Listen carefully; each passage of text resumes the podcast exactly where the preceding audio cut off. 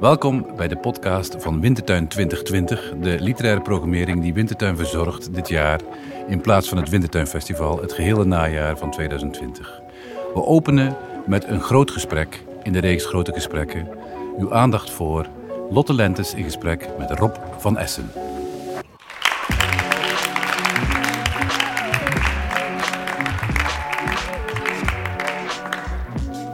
Zitten we dan. Ja, Welkom. dank je. Eerste lezing sinds. Ehm, sinds februari, denk ik. Heb je er naar uitgekeken? Ja, ik, eh, ben, wel- ik ben wel benieuwd. Ja, ik, ben er een ik ben er een beetje uit. Ik was eh, eh, redelijk vaak in bibliotheken, in zaaltjes, in leesclubs. veel voorgelezen. En het afgelopen half jaar dus helemaal niet meer. En ben je de coronatijd een beetje goed doorgekomen, ondanks het niet voorlezen en op pad zijn? Ik ben de coronatijd eh, eigenlijk heel goed doorgekomen. Je zou, me bijna schuldig eh, gaan voelen. Hoe goed ik die coronatijd eh, ben doorgekomen.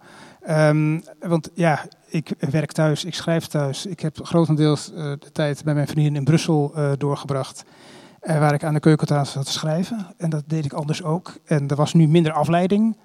Ehm, en ja, er waren, eh, de zorgen waren er wel, maar die waren allemaal buitenshuis. Dus zolang je binnen bleef en schreef, was er eigenlijk weinig aan de hand. Ja, want we hadden heel duidelijk twee kampen. We hadden de schrijvers die in een soort totale lethargie eh, terechtkwamen en schrijvers die hyperproductief werden. Ja, en ook nog de schrijvers met kleine kinderen, denk ik. Dat- En de schrijvers met kleine kinderen. Ja.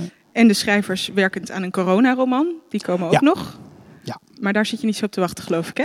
Eh, nee, dat is natuurlijk droevig, eigenlijk. Dat, ja, nee, ik zie, ja, tenzij die heel goed wordt natuurlijk. Eh, Je kan me wakker maken voor je go- goede coronaroman. Maar ik denk niet ehm, dat we echt met z'n allen zitten te wachten op een, eh, op een coronaroman. We hebben eh, de, er zijn een aantal dagboeken verschenen. Dat is dan prima natuurlijk. Daar kan je weer even je hart ophalen met wat er gebeurd is. Maar die roep om een coronaroman die je hier en daar hoort, dat vind, ik een beetje een, ehm, een misplaatste opvatting van literatuur etalerend eigenlijk. Ik, je hebt die discussie altijd, die stratenmoer-discussie, die heb je al sinds, eh, sinds 40 jaar volgens mij, sinds 1980 zo ongeveer. En dan, eh, de, de literatuur moet het huidige maatschappelijke beeld vertegenwoordigen, moet straatrumoer moet terug in de literatuur. Eh, dat was toen de eis. En ik vind het eigenlijk een beetje het paard achter de wagen spannen, omdat ik denk dat literatuur, de tijd drukt zich natuurlijk altijd uit in wat geschreven wordt op een bepaald moment, of je dat nou leuk vindt of niet. En als je maatschappelijke gebeurtenissen bewust in de literatuur gaat verwerken, dan krijgt het al gauw iets geforceerds. En dat is ook een, is eigenlijk een soort paard achter de wagen spannen, omdat je daarmee eigenlijk eh, de relevantie van literatuur wil bewijzen. En ik denk niet dat iemand echt zit te wachten van, ik wil, de afgelopen, ik wil het afgelopen half jaar duiden. En dat ga ik pas doen als er een roman over is verschenen. Ik denk niet dat het zo werkt. Bij mij tenminste niet. En, en wat, eh, dus de duiding van de tijd waarin we nu leven is niet per se wat jij in romans zoekt. Wat Ehm, wel? Ik zoek het er niet in. Wat ik zoek in een roman is eigenlijk vrij abstract. Dus dat kan op allerlei manieren worden eh, veroorzaakt. Ik, ik zoek naar vervoering eigenlijk als ik lees. Ik wil meegevoerd worden, letterlijk vervoerd worden bijna, eh, z- zou je kunnen zeggen. En op welke manier dat gebeurt, dat maakt eigenlijk niet uit. Ehm, kijk, ik lees ook graag romans eh, uit de 19e eeuw. En dat ja, zegt dat iets over onze tijd? Nou, niet direct, maar het zegt wel iets over ons, vaak nog. En als dat niet gebeurt, dan eh, zegt het iets over schrijven zelf, over, over goede stijl. En dus ik kan van alles uit een roman halen. Het is niet naar één aspect wat, eh, waar ik naar, waarnaar ik op zoek ben. En zeker niet de tijdgeest of de, de laatste gebeurtenissen eh, in de actualiteit of zo. Bedoel, kijk, je kan naar het nieuws kijken. Heb je dan nog behoefte aan een roman over Trump? Maar de eerstkomende tien jaar niet, eh, denk ik. Ik snap je. Ik ben ook blij dat we dat gelijk uit de weg hebben geruimd. Geen coronaroman voor Rob van Essen, ook geen roman over Trump. We gaan het vanavond eh, hebben voornamelijk over De Goede Zoon. eh, de roman waarmee je de Libris Literatuurprijs won. Ehm, het is een zeer gelaagd boek met veel grote thema's. Ik ga proberen, voor diegenen die het nog niet hebben gelezen, een eh, samenvatting te geven. Namelijk, het belangrijkste wat je moet weten, of een van de belangrijkste dingen, is dat het zich in de nabije toekomst afspeelt. Ehm, we hebben te maken met eh, rokende robots, eh, zelfrijdende auto's die zich van ironie bedienen. Het basisinkomen is ingevoerd, wat tot gevolg heeft dat de jonge mensen vooral in hun bed liggen en oude mensen massaal bij de musea staan en schrijver worden. Wat ik bijna het meest dystopische element van het boek vond eigenlijk. Um, en we volgen een naamloze ik-figuur, de verteller. Die is 60 jaar, heeft net zijn moeder verloren. En uh, die wordt herenigd met een aantal oud-collega's. Een van hen, Lennox, staat op een dag voor de deur en ja, zegt: Kom mee voor een geheim project. En de ik-figuur die doet dat. En samen rijden ze naar het zuiden. En steeds, wordt steeds meer duidelijk over dat geheime project. En ondertussen kijken we terug eigenlijk op het leven van deze ik-verteller, op het leven van zijn moeder en op de gebeurtenissen die tot dat moment leiden. Nou, tot zover de samenvatting voor nu, want er is eigenlijk nog heel veel meer samen te vatten, maar daar komen we waarschijnlijk wel op. Rob, kun je ons meenemen naar het allereerste sprankje van deze, van deze roman? Waar begon het? Uh, jaren geleden, ik denk uh, zo'n jaar of zes, zeven geleden. En het eerste idee was die roadtrip. Ik had toen het idee dat ik een soort thriller wilde schrijven, een soort roadtrip van uh, twee ex-agenten van een geheime dienst die vroeger uh, werkte met een programma om criminelen uh, die inlichtingen aan de politie hadden gegeven van een nieuwe identiteit te voorzien. En dan had ik bedacht dat een van die criminelen met zijn nieuwe identiteit last had gekregen van geheugenverlies. En net het gedeelte was vergeten wat ze voor hem hadden gecreëerd. Dus hij dacht weer dat hij was gewoon weer zijn oude zelf. En zij moesten dan naar die man heen reizen om dat te gaan herstellen. Hoe ze dat zouden doen, dat wist ik uh, nog niet. Het was ook helemaal geen science fiction roman. Het speelde gewoon in deze tijd. Of misschien nog wel eerder, ergens in de jaren 50. Zo'n echt oude, ouderwetse gangsterroman. Ik, had, uh, ik zat op Google Maps te kijken welke Amerikaanse route ik ze kon laten afleiden. Want ik een roadtrip dat moet niet in Nederland, dat moet in een groot continent, dus dat moet in Amerika. Dat was eigenlijk het idee. En ik schreef ondertussen een paar andere, andere boeken. En, maar dit bleef wel een beetje in mijn hoofd hangen. Maar ik, heb, ik ben er toen bij bepaald dat een idee en een verhaal echt twee totaal verschillende dingen zijn. Want het was al een aardig idee. Een leuke gimmick van iemand vergeet precies wie hij zou moeten zijn eigenlijk. Uh, maar ja, ik had nog geen verhaal. Je kan twee mensen in een auto zetten en dan rijden ze wel weg. En maar er moet er op het eind ook iets gebeuren. En ik had geen idee hoe of wat. Dus dat idee bleef maar zo'n beetje slepen terwijl ik met andere dingen bezig was. En is dat, is dat typisch? Want volgens mij ben je best een snelle schrijver, toch? Ja, ik schrijf doorgaans een stuk, een stuk sneller. Dus het was, nee, het was niet typisch. Ik heb wel, uh, er zijn wel ideeën die in mijn hoofd uh, hangen en dan op een gegeven moment meestal een soort stille dood sterven. Maar dit bleef toch wel hardnekkig hangen. Dus hier moest ik nog wel wat mee. Um, en ik heb, ook over het schrijven heb ik vrij lang gedaan. Vandaar al die verschillende lagen eigenlijk. Dat zijn gewoon verschillende stadia van het schrijven. Want het is niet ontworpen als één groot gelaagd werk waarin alles met elkaar resoneert of zo. Dat dat achteraf gebeurd is, dat verbaasde mijzelf eigenlijk uh, nog het meest. Oké, okay, nou daar, daar komen we zo op. Misschien is het goed um, om de, uh, de luisteraars heel even mee te nemen in uh, ja, de stijl van het boek. Want het is ook nog best een typische stijl. en ik dacht misschien is het goed om gewoon even de eerste beginpagina's voor te lezen. Ja. Dan weten we gelijk hoe of wat. Ja, dat is goed.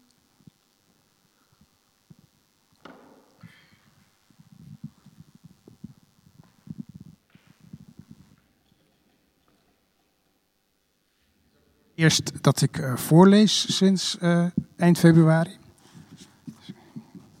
Ik kende deze passage op een gegeven moment bijna uit mijn hoofd. Ik heb hem vaak voorgelezen. Maar... Nu niet meer? Ik denk, nee, nu niet meer. Dus ik moet nu nog even het boek erbij houden.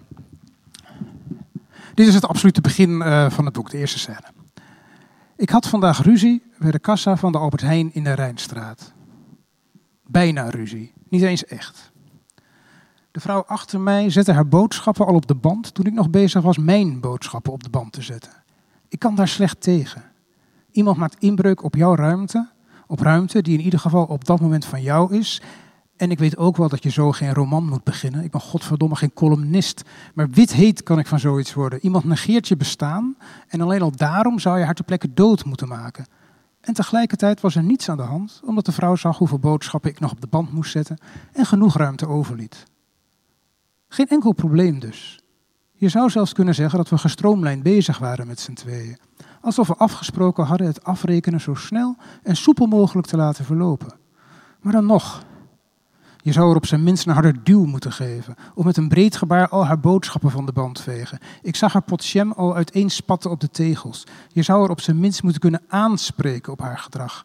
Maar ook dat kan niet. Omdat ik weet dat ik dan niet uit mijn woorden ga komen. En ik kan wel thuis van tevoren dingen op schrift gaan stellen die je bij dit soort gelegenheden de ander moet toevoegen. Maar ook dan zou ik niet weten waar ik de superieure vanzelfsprekendheid vandaan moest halen om zo'n tekst met overtuiging te kunnen uitspreken. Ik ben niet iemand voor dat soort teksten. Ik ben niet iemand voor dit soort situaties. Ik ben te aardig, te meegaand. Ik zeg toch, ik had bijna ruzie. En in plaats van dat ik daar wat aan doe, heb ik die slappe meegaandheid van me alleen maar versterkt met het boeddhisme en die meditatiecursussen. Wat hebben al die pogingen om mezelf redelijkheid en compassie bij te brengen nu eigenlijk opgeleverd? Er heeft zich de afgelopen jaren in mij een kleine halfbakken boeddhist genesteld. Een kleine kale boeddhist in een oranje pij. Ik heb hem vet gemest met meditatiecursussen en boeken en boekjes. En als dank doet hij me de onthechte glimlach voor, waarmee ik situaties als die bij de kassa zou moeten begroeten. Laat het voorbij gaan. Het is woede, niet jouw woede. Het is ergernis, niet jouw ergernis. Je veroorzaakt je eigen lijden door gehechtheid aan je stemming. Ik zou de glimlach van zijn gezicht moeten slaan. Het liefst zou ik mijn vingers links en rechts om de randen van mijn ribbenkast haken. De boel uit elkaar trekken en mijn handen naar binnen steken om die kleine, kale, innerlijke boeddhist eigenhandig te wurgen. Om zijn keel zo strak te omklemmen dat zijn hoofdje opzwelt en zijn oogballen als kleine knikkers naar buiten schieten om stuk te spatten tegen de muur. En daarna alles en iedereen doodschieten, te beginnen in die Albert Heijn. Dat zal natuurlijk niet gaan, zoveel munitie heb ik niet. Ik heb niet eens een wapen. Ik ben ongewapend. Drie woorden die je de kou om het hart doen slaan. Ik loop al 60 jaar ongewapend op deze planeet rond. Vreedzame jaren grotendeels, ik geef het toe. Maar opeens komt het me absurd voor, alsof ik 60 jaar naakt heb rondgelopen en iedereen heb uitgenodigd om zijn gang met mij te gaan. Niet langer. Ik zal pas innerlijke rust vinden als ik me kan bewapenen. Een pistool is genoeg, of een revolver.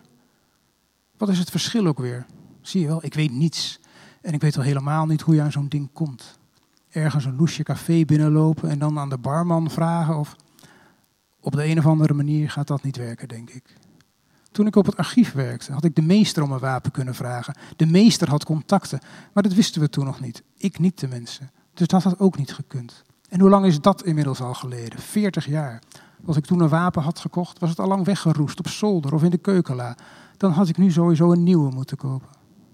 En om zomaar ergens iets te bestellen en thuis te laten bezorgen, dat zie ik mezelf ook niet zo gauw doen.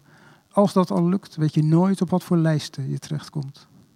En dus zal ik straks weer naakt de straat op gaan, als in een droom waaraan je ochtends met schaamte terugdenkt. Schaamte. Daarvoor heb ik geen dromen nodig. Een bezoek aan de Albert Heijn is genoeg. Zo, iedereen in de Albert Heijn uh, overhoop schieten. We zijn begonnen. Ja, ik, toen, niet lang nadat ik die prijs had gewonnen, eh, stond ik in die Albert Heijn, de Rijnstraat, want dat is mijn vaste Albert Heijn. En toen werd ik op de schouder getikt, uh, dat komt er nog in de Albert Heijn, toen werd ik op de schouder getikt door een vrouw die vroeg, meneer, meneer, was het deze Albert Heijn?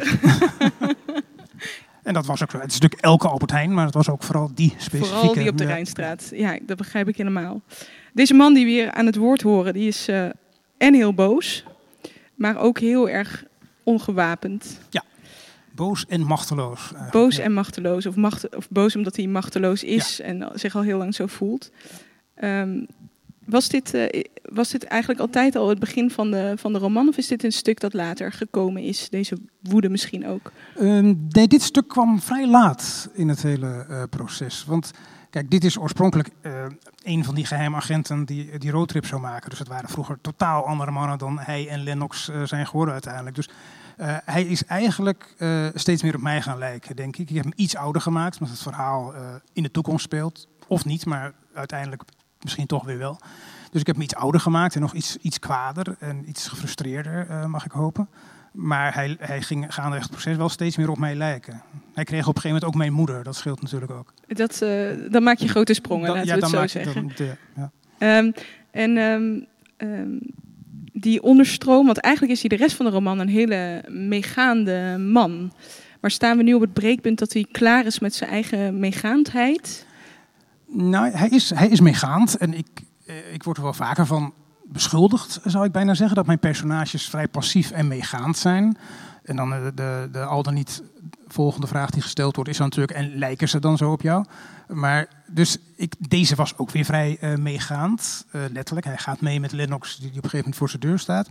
En toen dacht ik, ik moet toch ook laten zien dat hij wat anders in huis heeft. En toen heb ik die scène in de Albert Heijn bedacht.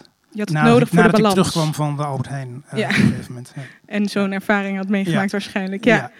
Um, en, en de stijl is, uh, uh, het is rap vanaf het begin al. Het is eigenlijk een galopperend paard waarop je als lezer maar een beetje uh, mee moet hobbelen. Um, die vaart, was dat een premisse om dit boek te kunnen schrijven? Had het dat nodig? die vaart kreeg het en dat was echt een zegen eigenlijk. En dat, um, die kreeg het vrij laat eigenlijk. En, maar toen ik die vaart eenmaal te pakken had, en dat was bijvoorbeeld na het schrijven van deze scène, dacht ja, dit, dit moet het begin zijn en van hieruit moet het verder. Dan moet het eigenlijk met diezelfde vaart verder. Juist omdat er zoveel rare dingen gebeuren, rare sprongen worden gemaakt, moet je die vaart erin houden. Je moet de lezer niet te veel rustmomenten gunnen waarop uh, die even rustig om zich heen gaan kan kijken. Ja, waar zijn we nu eigenlijk? Hoe komen we hier terecht? En klopt het allemaal nog wel? Dus je moet die vaart, die moet je erin houden. En um, dat was, die vaart ontstond ook toen ik eenmaal het, hele, het verhaal min of meer rond had, voor zover het ooit rond is gekomen. En toen kon ik ook in, in, in, in drie maanden tijd eigenlijk deze versie schrijven in grote lijnen. Dus na, na, vijf jaar voorbereiding uiteindelijk. Na jaren uh, ja. worsteling met het idee was het verhaal er om het ja. te complementeren. Ja. Um, het is best, er worden grote thema's besproken. De moeder van deze hoofdpersoon is net overleden, heeft 15 jaar uh, dementerend in een verzorgingstehuis gezeten. Um, maar toch uh, is heel typisch aan deze stijl dat het eigenlijk op welke momenten dan ook, of het zwaar of licht is, er zit altijd humor onder. Of een soort uh, scherpe, vilijne blik. Um, wat voor plek neemt, neemt humor in, in dit boek en in jouw schrijverschap misschien ook? Ik denk een vrij grote. En ik heb altijd een beetje moeite met het woord humor, omdat ik ben vroeger, toen ik ging lezen als puber en uh, nog als 12, 13-jarige, toen las ik veel humoristen uit de jaren 50. Dus uh, en Carmichelt. Daar heeft het niet zoveel mee, mee te maken. Hoewel zeker Carmichelt mij wel een soort stijlgevoel heeft bijgebracht in die tijd. Ik kan hem nu eigenlijk niet meer lezen, maar vroeger, toen ik 13, 14 was, las ik hem heel graag. Maar humor neemt voor mij een grote plaats in, omdat het een vorm van relativering is. En ik denk, zonder, zonder die relativering zou ik niet kunnen leven, denk ik. En zeker niet kunnen schrijven. En humor is ook heel goed om een soort samenzwering met de lezer te creëren uh, onder het lezen. Elk boek is eigenlijk een soort samenzwering met, met een lezer. En humor, uh, dan doe je een. Ja, dan creëer je samen iets wat ook voor de goede verstaander is. Hij, moet, hij of zij moet gevoel voor humor hebben, anders heb je niet zoveel aan wat ik schrijf, denk ik. En het, het gaat niet om dijenkletsers, maar het is meer een soort manier om dingen te formuleren en op bepaalde scènes te reageren. En, uh, onder onsjes eigenlijk. Onder onsjes, onder onsjes. In dit boek heb ik ook letterlijk onder onsjes tussen schrijver en lezer uh, proberen te verwerken. Ja, klopt. Er zijn heel veel ja, trucjes, zou ik het bijna niet willen noemen, maar verschillende verteltechnieken. Het zijn trucjes. Goed. Zijn heel veel trucjes die je gebruikt. Het is allemaal, het is illusionisme schrijven. Het is allemaal met, met rook en spiegels. En dan, dan lijkt het al heel, heel wat. Dat, uh... Ja, we hebben de onderrondjes, maar we hebben onder andere ook uh, een musical die erin zit. Een musical, ja. Zelfs dat. Nou, als u het nog niet gelezen heeft, dan bent u denk ik nu al overstag. Uh, en het verhaal speelt zich dus af in de nabije toekomst. Ja. we weten niet helemaal precies wanneer, maar het is dichterbij dan we denken, heb het, ik het, het komt logischerwijs ook steeds dichterbij. Dus het, ja. Um, en de wereld is, uh, is een heel klein beetje zijn wil verloren. Ja. Uh, uh, er is weinig streven meer. Um, wanneer besloot je, dit boek moet zich niet nu afspelen. Ik heb die verschuiving naar die nabije toekomst nodig.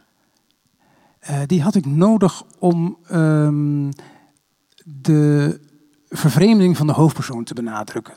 Dat is het eigenlijk. Hij is uh, 60, dat is iets ouder dan ik ben. En hij kijkt om zich heen en hij herkent zijn wereld eigenlijk niet meer als zijn wereld. De wereld waarin hij opgegroeid is, ja, die bestaat eigenlijk meer. De wereld is eigenlijk van, de, van mensen die jonger zijn dan hij. Uh, nee, bedoel, jongens, meisjes die gewoon weten met wat apparatuur, hoe ze met apparatuur moeten omgaan, die geen gebruiksaanwijzingen hoeven lezen. Hij is daarvan vervreemd. En daarom is hij ook zo machteloos kwaad, vaak.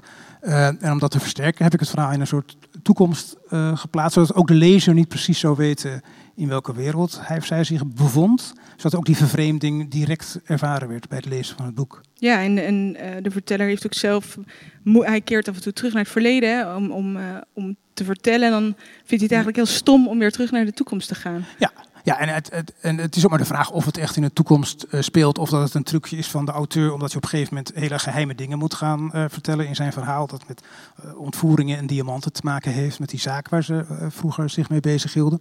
Maar het is eigenlijk een soort netwerk wat ik om de lezer heen spin van vage, vermoedelijke werelden die hij of zij niet helemaal kent. Een soort doorgetrokken wereld van nu met, met een basisloon dat ingevoerd is en wat dan helemaal niet, wat helemaal niet goed uitpakt. Uh, er bestaan alleen nog maar nostalgiekranten. Dan kan je een, een, datum intoetsen op een machine uit het verleden. En dan komt die krant van die datum, die komt, komt er dan uit op vergeeld papier afgedrukt. En die kan je dan gewoon gaan zitten lezen op een terrasje. Alsof het weer vroeger is. Dus het is ook een beetje uh, doortrokken van een soort nostalg, nostalgie eigenlijk. Maar de vraag is dan nostalgie waarnaar? Want als je het boek leest, die man heeft ook niet echt een, een heel swingend verleden achter, achter zijn rug eigenlijk. Nee, en, maar hij is heel vervreemd van de wereld. Zijn eigen wereld is eigenlijk overschreven. Hij is bijna ingehaald. Ja. Uh, we hebben ja, dus inderdaad heel veel robots in het uh, zorgcentrum waar zijn moeder zit, maar ook aan de hotelreceptie. Ja, uh, ironische robots. Ik bedoel, ja. Dat is het ergste wat je kan hebben, dat je door een robot ironisch wordt benaderd. En dat je dan denkt, ja, meent hij dit nou of niet? Dat is bedoel, ja, als je het eng wil hebben, dan... Ja. Ze zijn allemaal heel menselijk eigenlijk, die apparaten. Ze zijn heel menselijk, maar dat is natuurlijk het enge. Een menselijk apparaat is het engste wat je, wat je kan hebben. Ik vind het al... Ik bedoel, achteraf kan je zeggen, het is begonnen toen op een gegeven moment op bussen, in het, op het lichtkrantje boven bussen begon te verschijnen, sorry, geen dienst. In mijn jeugd stond er nog gewoon geen dienst. Maar op een gegeven moment was het sorry, geen dienst. Of je rechtstreeks wordt aangesproken door een bus die zich verexcuseert. Dan denk je, oh, weet je. Dat, ja, ja. ja, het, is, het, nou, komt daar, dichtbij. Daar begint het eigenlijk mee. Ja. ja. Um, er zijn ook zelfrijdende auto's. Ja. En ik wil eigenlijk gelijk even een, uh, ontboezeming doen. Mijn favoriete personage in het boek is dus een zelfrijdende auto. Ja, ook het mijne trouwens. Dank God. Uh, zijn naam is Jerome, als ik dat goed uh, zeg. Ja. En uh, hij wordt eigenlijk pas geïntroduceerd als we al vrij ver gevorderd zijn in het boek. En deze zelfrijdende auto die verplaatst de, de hoofdpersoon op dus die reis naar het zuiden, naar de locatie waar die moet zijn. Um, en dat is een hele zorgzame auto. Eigenlijk was deze zelfrijdende auto menselijker dan alle andere menselijke personages. Het is ja, veruit het meest empathische personage uh, uit het boek. Hoeveel maar, plezier moet je hebben gehad om, om dit personage te creëren? Uh, ja, uh, hij heeft het boek gered, Aha. eigenlijk. Um, ik, uh, op een gegeven moment, nee, ze zijn op weg met die roadtrip, Lennox en de hoofdpersoon. En eigenlijk is die zelfrijdende auto min of meer zelf het boek komen binnenrijden. Het was een soort oplossing van een technisch probleem uh, waar ik mee zat. Want ik had die twee mannen in de auto gestopt. Ze reden naar het zuiden. Uh, de, de, de, landen staan niet aangegeven, maar je kan zeggen zo België, Frankrijk. En dan naar steeds dor, dorstiger en stoffiger landschap met regenbuien. En ze waren twee dagen onderweg en toen dacht ik van ja, ze moeten nog een tijdje. Want een echte roadtrip, ja, dat, dat moet wel vier, vijf dagen duren op zijn minst. Um, maar toen, ja, na twee dagen waren ze eigenlijk wel uitgepraat. Dus ik denk, als ik ze nog uh, een paar dagen in die auto stop, dan wordt het saai. Dan moet ik echt gaan verzinnen van waar zullen ze het nu eens over hebben. Dat is niet goed. En toen heb ik bedacht, die hoofdpersoon, die verteller, die moet in zijn eentje verder. Lennox is al uitgewerkt, daar hebben we alles uitgehaald uit het personage wat kan. Die mag weg. Maar de verteller moet door. Maar die had geen rijbewijs, want hij was, ik had hem ook tot het meest passieve personage uit mijn werk willen maken. Dus hij had geen rijbewijs. Dus was er een zelfrijdende auto nodig die door Lennox werd geprogrammeerd naar de bestemming. Hij hoefde niks te doen, hij hoefde alleen maar in te stappen en weg. En hij wist niet eens wat hem overkwam. Opeens zit hij in een zelfrijdende auto die als een gek door een grote stad rijdt en die hem kalmerend toespreekt. En dat was Jerome. En toen ik, die, en toen ik hem eenmaal had, toen dacht ik van ja, nee, nu, daar moet ik ook alles uithalen uh, wat erin zit. En het is Jerome, en eh, dat is ook maar een toevallige keuze die de auto zelf maakt. Want hij heeft echt tientallen karakters en stemmen tot zijn beschikking. Van Griet Titulaar tot alle premiers van de Mies afgelopen... Bouwman. Ik begreep niet waarom hij Mies Bouwman ja. niet koos. Hij kiest niet, hij is passief. Jerome heeft al gekozen. Dus de, en, ja, maar het is pas, dat viel me pas later op. Uh, er zijn natuurlijk wel meer uh, sprekende auto's uh, in de kunsten. En die hebben allemaal zo'n butlerachtige dictie. Je had zo'n tv-serie in de jaren 80, ja, Night Rider. Ik weet niet of iemand dat uh, nog kent, maar dat was ook zo'n auto die kon praten. Kit heette die, geloof ik. Die had ook zo'n keurig Engels uh, butler-dictie. En, die, ehm, en er zijn nog andere auto's die ook zo praten. Ik denk dat het de enige mogelijkheid is om een auto geloofwaardig te laten praten, is door hem een stem te geven die zo min mogelijk op een machine lijkt. En dat hij misschien toch nog een soort van onderdanigheid uitstraalt? Zorgzame onderdanigheid. En hij wil alles van de, van de hoofdpersoon weten. Eh, of zijn moeder bijvoorbeeld, die is overleden. En dat is eigenlijk, niemand heeft dat ooit aan hem gevraagd, behalve die auto. En was het eigenlijk, want inderdaad, uh, dus zijn moeder is net overleden. En uh, dat is eigenlijk ook het grootste gedeelte van het laatste uh, deel van de roman. Hè? Het verhaal over die moeder in dat zorgcentrum, over haar leven. Um, en er zijn een hele hoop kwetsbare momenten ineens van de, van de hoofdfiguur. Was het makkelijker om dat dan tegen een machine te vertellen dan tegen een mens? Ja, ook voor mij, uh, denk ik. Als je dat, uh, die conversatie over die moeder en het sterfbed van die moeder en die toenemende dementie, als, je dat, als ik dat had gedaan in een conversatie tussen Jerome, uh, tussen Lennox en de verteller, tussen twee mensen, dan was het klef geworden of oninteressant of sentimenteel. Maar juist door die vervreemding, dat je met, tegen een auto zit te praten, maakt het geloofwaardig. Tenminste, zo hoopte ik dat het werkte. Het maakt het geloofwaardig, maar het, het maakt het ook een beetje eng. Dat ik bijna meer empathie had voor de auto. Maar daarom wordt, het, daarom wordt die nadruk zo gelegd. Door die engheid ga je goed lezen. En wordt het geen normale conversatie tussen twee mannen die het hebben over dat een van hun moeders overleden. Maar je zegt tegen een auto, dan, dan gaat elk woordje gaat ook wegen door, vanwege die absurde situatie. Ook weer een heel klein trucje dus misschien. Het is, het is ja, misschien een groot trucje, maar het is, het is een truc. En ik zag hem zelf ook niet aankomen. En um, dat, dat redde mijn boek toen ik hem had. Want toen kon ik, toen kon ik verder met het tweede deel. En het, de, de ander die het boek gered heeft is eigenlijk mijn moeder. Want die stierf toen ik met het boek bezig was. Um, toen het boek begon had, uh, had die verteller een moeder in een zorgcentrum, net zoals ik. En die zocht hij elke week op, elke woensdagmiddag, net zoals ik dat deed. En daar had hij het ook over. En dat vond hij, vond hij ook wel zwaar soms. Maar dat ging ook nergens heen eigenlijk, want die moeder leefde nog. En toen overleed mijn moeder en toen dacht ik, ja, nu moet die uh, verteller moet ook een overleden moeder hebben. Die was ondertussen ook aardig op mij gaan lijken. Dus ik dacht, het zou raar zijn om die moeder dan in het boek wel voor te laten leven. En toen hij een overleden moeder had, begon het boek ook... Uh, begon al die lagen en die verhalen begonnen aan elkaar te groeien en begonnen zich te sluiten. Omdat met een overleden moeder hij ook een reden had om weg te kunnen gaan. En ook een hele goede reden. Hij kon deze periode afsluiten. Er wordt gebeld. Lennox zegt, ga je mee? Prima, ik ga mee. Plus dat hij terug kon kijken op die tijd uh, met zijn moeder. Uh, en die, dat terugkijken werd ook veel uh, logischer, omdat zij overleden was. Ja. Dus ja, ook, ook, mijn moeder heeft die roman gered, zou je kunnen zeggen. Er zijn allerlei... Op een manier. Maar, ja. ja, op een wrange manier vooruitgeduwd. Ja. ja. Um, dat, dat verhaal van die moeder... Die moeder heeft geen makkelijk leven gehad. Misschien is het goed om dat nog even toe te lichten. Ze was wel heel gelukkig toen ze dementerend werd. Ze was heel gelukkig toen ze dementerend was. Ze was uh, ook als kind redelijk gelukkig. Uh, voor zover dat na te gaan uh, was later.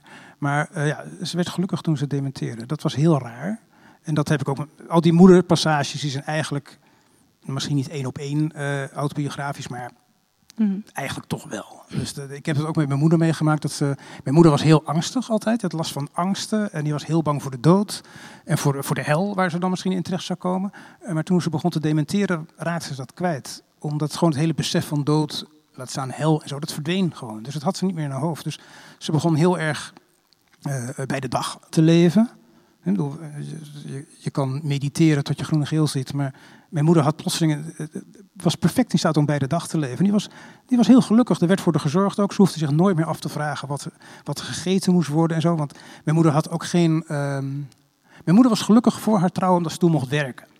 Zij was, uh, ze kon altijd heel smakelijk vertellen hoe ze dan gewerkt had op de hoedenafdeling van een modehuis hoe ze gein had gemaakt met andere meiden die daar werkten en zo. Maar ja, toen ging ze trouwen. Mijn vader was hoofdonderwijzer en toen, ja, dat was 1949 trouwden ze als vrouw van de hoofdonderwijzer kon je niet, ja. kon je, getrouwde vrouwen werkten sowieso niet. Dus dat, uh, dat was af. Dus toen moest ze het huishouden in. En dat was niet haar sterkste kant. Daar heeft ze ook nooit echt van genoten. En toen ze op de gesloten afdeling zat als dementerende, ja, toen werd er voor haar gezorgd. Eten stond voor haar klaar, niks hoefde zich af te vragen. Ze was bevrijd. Ze was bevrijd en dus was ze heel gelukkig. En dat is heel raar, uh, want ik ben helemaal niet uh, van de school die zegt, ook dementeren kan een hele waardevolle periode in een leven zijn, waar iemand zijn ware karakter laat zien en zo. Want om mij, om, mij heen, om mijn moeder heen zaten allemaal uh, bewoners die steeds ongelukkiger werden. En die ook schreeuwden en ontevreden waren. Angstiger werden. Angstig, steeds banger werden. En mijn moeder zat als een soort serene kleine boeddha in de hoek bij het gordijn uh,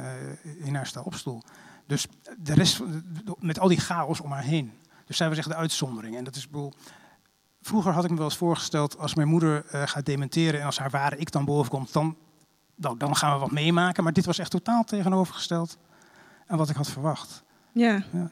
en dat is ook, daar leidt het verhaal over de moeder in het boek ook naartoe. Dat ondanks dat ze bevrijd lijkt en gelukkig lijkt, nog steeds niet uh, voor de hoofdpersonen, misschien ook voor jou, niet helemaal duidelijk is wie ze is of was. Nee, want haar toenemende geluk ging natuurlijk gepaard met een soort afnemende identiteit. Ze was steeds minder, uh, ze wist steeds minder. Ik bladerde elke week de fotoalbums met haar door. Ze herkende dan steeds minder mensen. Uh, en op het laatst keek ze niet meer, niet meer, naar de afbeelding, maar gewoon naar de foto zelf en naar het papier en zo. Dus ze, wist, had steeds minder besef van wie ze was. En ik, wist, ik, weet, ik heb ook nooit geweten wanneer ze mij niet meer herkende als haar zoon. En of ze überhaupt nog wist, ah dat, is, die man die elke week langskomt en dat is wel gezellig. Of dat ze nog wist wie ik was of zo. Dat is, uh, dat is, ja, geen idee. Ze heeft me wel eens uh, voorgesteld aan anderen als... Dat is mijn vriend, zei. Ook goed. Het is wel een, wat ik vind het een van de mooiste beelden in de roman dat, die, dat de zoon, hè, de goede zoon, iedere, uh, iedere woensdag uh, op bezoek gaat. Uh, dat is ook autobiografisch, ja. neem ik aan. Ja. waarom bleef je dat doen? Zo stipt, zo gedisciplineerd? Omdat dat de enige manier is om het, om het licht te houden, eigenlijk. Um, het was heel bevrijdend. Uh, in het begin, toen ze nog uh, niet uh, dementeerde, toen zat ze nog op een open afdeling en had ze gewoon ook gewoon extra boodschappen nodig. Dus was het heel functioneel dat elke week iemand langs kwam. Maar toen ik op een gegeven moment had gekozen, ik ga er elke week naartoe en elke woensdagmiddag dat was ook een soort bevrijding, want dan wist je gewoon wanneer ik ging. En dan, dan deed je dat en het brak de week weer. En dan was, dat, dat, uh, dat gaf een bepaald ritme. En iedereen was tevreden. En je hoeft ook nooit af te vragen van... Goh, wanneer moet ik weer eens naar mijn moeder? Wordt het weer niet eens tijd om naar mijn moeder? Hoe lang? Je gaat gewoon elke week en hoef je verder niet bij na te denken. Dus eigenlijk is het, een, uh, is het wel een hele goede oplossing voor het vraagstuk van wanneer ga je naar je moeder. Zeker als je uh, in het begin toen ze gewoon nog extra boodschappen nodig had. En zo. Ja, doe je het elke week op een vast tijdstip. En je hele omgeving gaat zich daar ook naar richten. Mensen wisten op een gegeven moment, ja, woensdagmiddag, dan kan hij niet, want dan gaat hij naar zijn moeder. En ik woon in Amsterdam. Mijn moeder zat in Huizen, dus dat was met de bus en met de, uh, met de trein en met de bus. En op een gegeven moment uh, stapte ik dan eerder uit en dan ging ik door het bos en de hei daar naartoe wandelen. Dus het werd ook een soort, heel, een soort. Die wandeling die mis ik nog steeds. Dat, ik heb me ook eens na, na de dood van mijn moeder nog eens gemaakt, maar dat is toch anders. Dus ja, het, het, was, het is grappig, want steeds, mensen kregen daar in mijn omgeving steeds meer ontzag voor. Van, je gaat elke week naar je moeder en al meer dan tien jaar, elke woensdagmiddag. Maar voor mij werd het eigenlijk steeds lichter. Omdat het gewoon in een wandeling en dan even naar mijn moeder. En dan, mijn moeder werd ook steeds gelukkiger, dus dat werd ook steeds minder zwaar. Dus ik wilde dan steeds gaan roepen, ja, maar het stelt niet zoveel voor. Maar ja, dat lijkt dan weer zo op valse bescheidenheid dat het dat misschien ook wel was. Dus ja. dat heb ik maar niet gedaan. Ja. Mensen vonden je een goede zoon? Mensen vonden mij een goede zoon. En uh, daarom, ja, die passage die in het boek daar aan gewijd is, de musical De Goede Zoon, blijkt ook dat uh, die titel ironisch is. Ik kan het alleen maar ironiseren, want op een gegeven moment als je daar rondloopt, ook het personeel ziet jou dus al meer dan tien jaar elke woensdag komen. Terwijl er ook zat mensen zijn die nauwelijks of helemaal geen uh, bezoek van familie krijgen. Dus ja, die zijn ook heel blij dat je er weer bent. En een kopje koffie en dit en wat leuk. En uw moeder vindt het ook zo leuk. Dus je wat, ik liep er ook rond in functie als de goede zoon eigenlijk. Dus dat was ook, dat was ook heel raar, want je bent natuurlijk nooit een goede zoon. Eigenlijk. Niet als je Calvinistisch bent opgevoed in ieder geval. Dan ben je echt nooit een goede zoon. En, en er was ook een Calvinist in mijn omgeving die aan mij vroeg: waarom ga je eigenlijk niet twee keer per week? Dus je bent. Het is nooit genoeg op. Het is nooit ja, genoeg.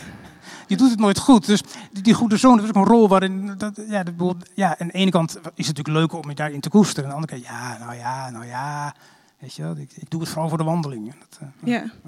En heeft het, het feit dat je haar iedere week zag en, uh, en bezocht, heeft dat, terwijl zij eigenlijk nou ja, steeds meer geheugen verloren, steeds meer blanco werd. Mm -hmm. Heeft dat de relatie met je moeder uh, veranderd?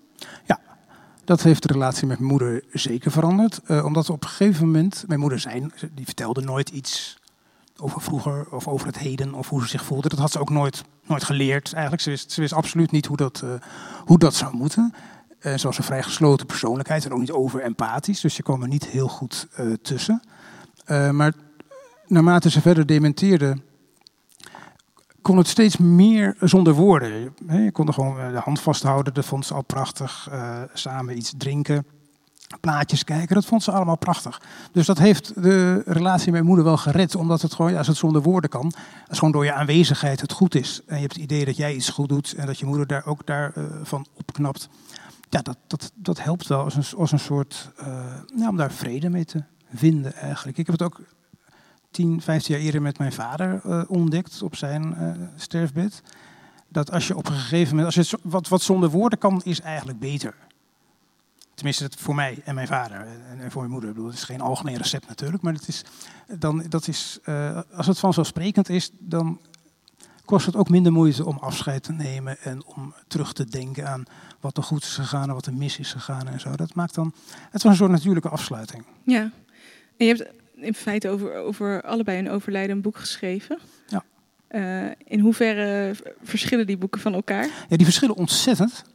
En uh, mijn vader die stierf in 2003 en toen heb ik uh, vier jaar later een boek uitgebracht. Dat heet Het jaar waarin mijn vader stierf. En dat was eigenlijk gebaseerd op dagboekaantekeningen die hij in dat jaar had gemaakt. En wat uitgewerkt en wat herinneringen aan mijn vader in, in verwerkt. Maar het was een heel rustig, rustig uh, vrij evenwichtig boek. En dat paste ook al bij mijn vader. Dat was een rustige, wat flegmatieke uh, man. Dus het boek paste heel goed. En mijn moeder die kreeg een heel gek boek. En dat past dan weer heel goed bij mijn moeder. Dus ze hebben het boek gekregen uh, wat ze verdiend hadden. Mijn moeder heeft zich wel naar het boek, uh, toen het boek over mijn vader uitkwam, toen, uh, ze heeft het niet meer gelezen, maar ze kon nog wel dingen over lezen in de krant en ze heeft op de radio er iets over gehoord. Dus die maakte zich wel een beetje bezorgd wat ik dan later over haar zou schrijven.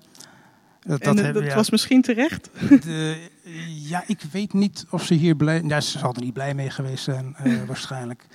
Uh, ik, heb, ja, ik heb ook gewacht na haar dood. Um, maar het is, ja, kijk, als schrijver ben je ook een soort uh, kannibaal uh, bijna voor je omgeving soms. En het, kijk, toen ik die scènes over het laatste jaren van mijn moeder schreef, in die, in die dialoog met, met de zelfrijdende auto, op dat moment denk je alleen maar van, yes, dit redt mijn boek, dit gaat misschien werken.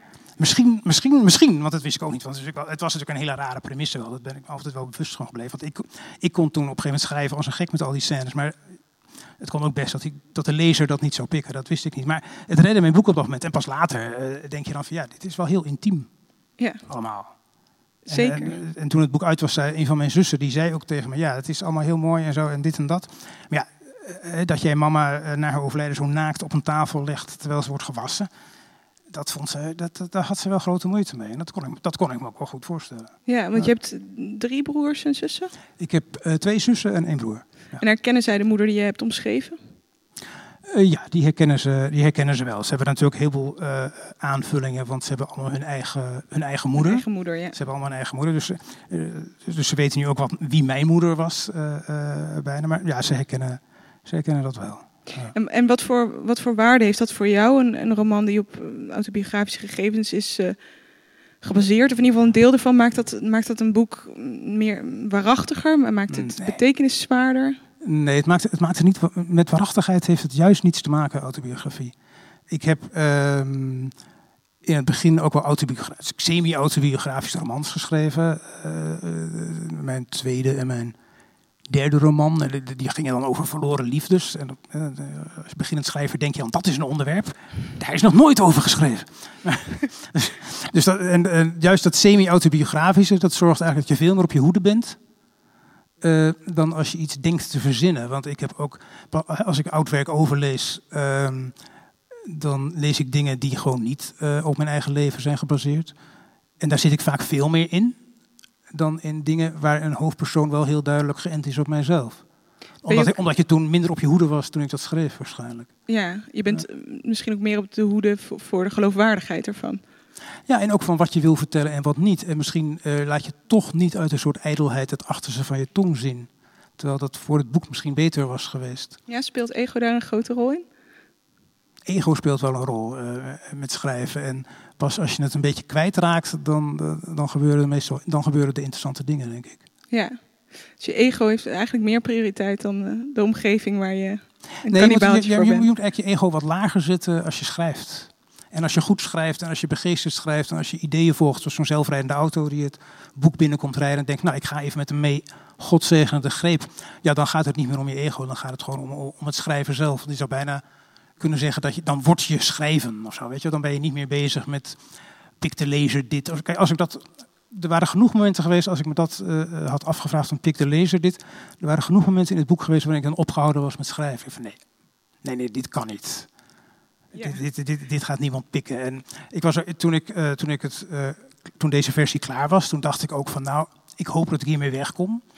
En toen leverde ik in de uitgeverij. En toen dacht ik, ik hoop dat ze het niet al te goed lezen. En dat ik, ja, het is ook een beetje de vraag, waar ligt de grens? Als je eenmaal een krankzinnige uh, afslag neemt, dan zijn de mogelijkheden natuurlijk eindeloos. Ja. Um, hoe, hoe bewaar je die balans? Want ja, het lijkt me eerlijk gezegd ook gewoon heel erg leuk om al die, eh, om eigenlijk echt een heel eigen universum samen te stellen. Ja, het is heel leuk, het is heel verleidelijk, maar als je alle kanten op kan, dan, dan is het einde echt zoek. Dus je moet het zoveel mogelijk als een soort als een normaal universum beschouwen met, met, met eigen wetten, maar die moeten wel te maken hebben met de wetten die wij kennen. Of zo. Je kan niet, het kan niet zijn dat, uh, kijk, die zelfrijdende auto, die doet hele rare dingen, maar het zou kunnen. En je kan, kijk, als ik halverwege van stem was veranderd, als het opeens Mies Bouwman stem was geworden of zo, dat kan. Maar waarom zou je het doen? Uh, weet je? Dus je moet, je moet um, ik heb ooit eens, uh, ik, ik, schrijf recensies voor, voor NRC Handelsblad over Engelstalige literatuur meestal.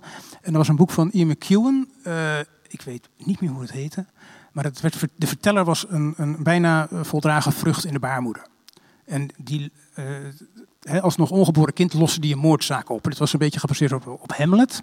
En dat was allemaal heel geloofwaardig. Ja, je denkt van, hè, maar die stem was heel geloofwaardig. Wat een goede prestatie van McEwan was om die stem geloofwaardig te maken. En toen, uh, op, in het laatste hoofdstuk, wordt die vrucht wordt geboren en dan is het een kind. En dan kijkt hij om zich heen en dan ziet hij eindelijk al die hoofdpersonen die hij dus al die jaren, of al die maanden, eh, eh, alleen maar uit elkaar heeft kunnen houden door de stemmen. En uh, toen haakte ik af, want een pasgeboren vrucht kan helemaal niet zo scherp zien.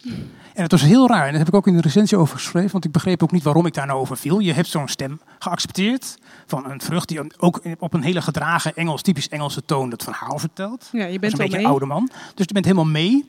Maar dan over zo'n klein detail denk je, ja nee, nu haak ik af, dit geloof ik niet meer. Omdat het toch een soort wet, wordt over, ja, er wordt een soort wet overschreden. De wet, de wet is dan, je accepteert die verteller, maar de rest moet kloppen. Ja. Want als de rest ook niet klopt, uh, als je het voor het verhaal nodig hebt dat hij plotseling heel scherp kan zien, ja, dan kan je net zo goed uh, of een holletje uit zijn, uh, uit zijn wieg laten verdwijnen of zo. Dat zou je ook niet pikken. Dus je moet zoveel mogelijk aan de realiteit houden en dan kan je losgaan op de surrealiteit. Ja, en je hebt, eh, je hebt lijm nodig, iets wat, wat al die componenten bij elkaar brengt. En dat was het verhaal van je moeder uiteindelijk. Dat was uiteindelijk bleek dat het verhaal van mijn moeder te zijn. Maar dat wist ik dus helemaal niet toen ik dat verhaal van die roadtrip uh, had verzonnen. Dat, het, dat mijn moeder dat boek bij elkaar zou houden. En dan ook maar net, denk ik. Maar dat... um, je wilde het eigenlijk uh, op de, in de flaptekst autobiografische science fiction noemen. Ja. Maar dat mocht niet van de uitgeverij. Nee, dat zag de uitgeverij. Ik vond het een mooie uh, contradictoire term, uh, autobiografische science fiction. Uh, hoe kan dat? Maar mijn uitgever zei meteen, ja nee, science fiction, dan haken de boekverkoper en de lezer af, dus dat, dat gaan we niet doen. Ja. ja. Vind ik nog steeds jammer. Ik kon, ik kon het argument ook wel voorstellen, maar het, ja, ik, had, ik had die term wel graag geïntroduceerd. Ja, dat, dat begrijp ik heel goed. Um, misschien is het nog mooi om een stukje, zodat we een beetje een beeld krijgen van het moederboek in het boek, zeg maar. Ja. Um, een stukje voor te lezen nog. Op pagina ja. 168. 168.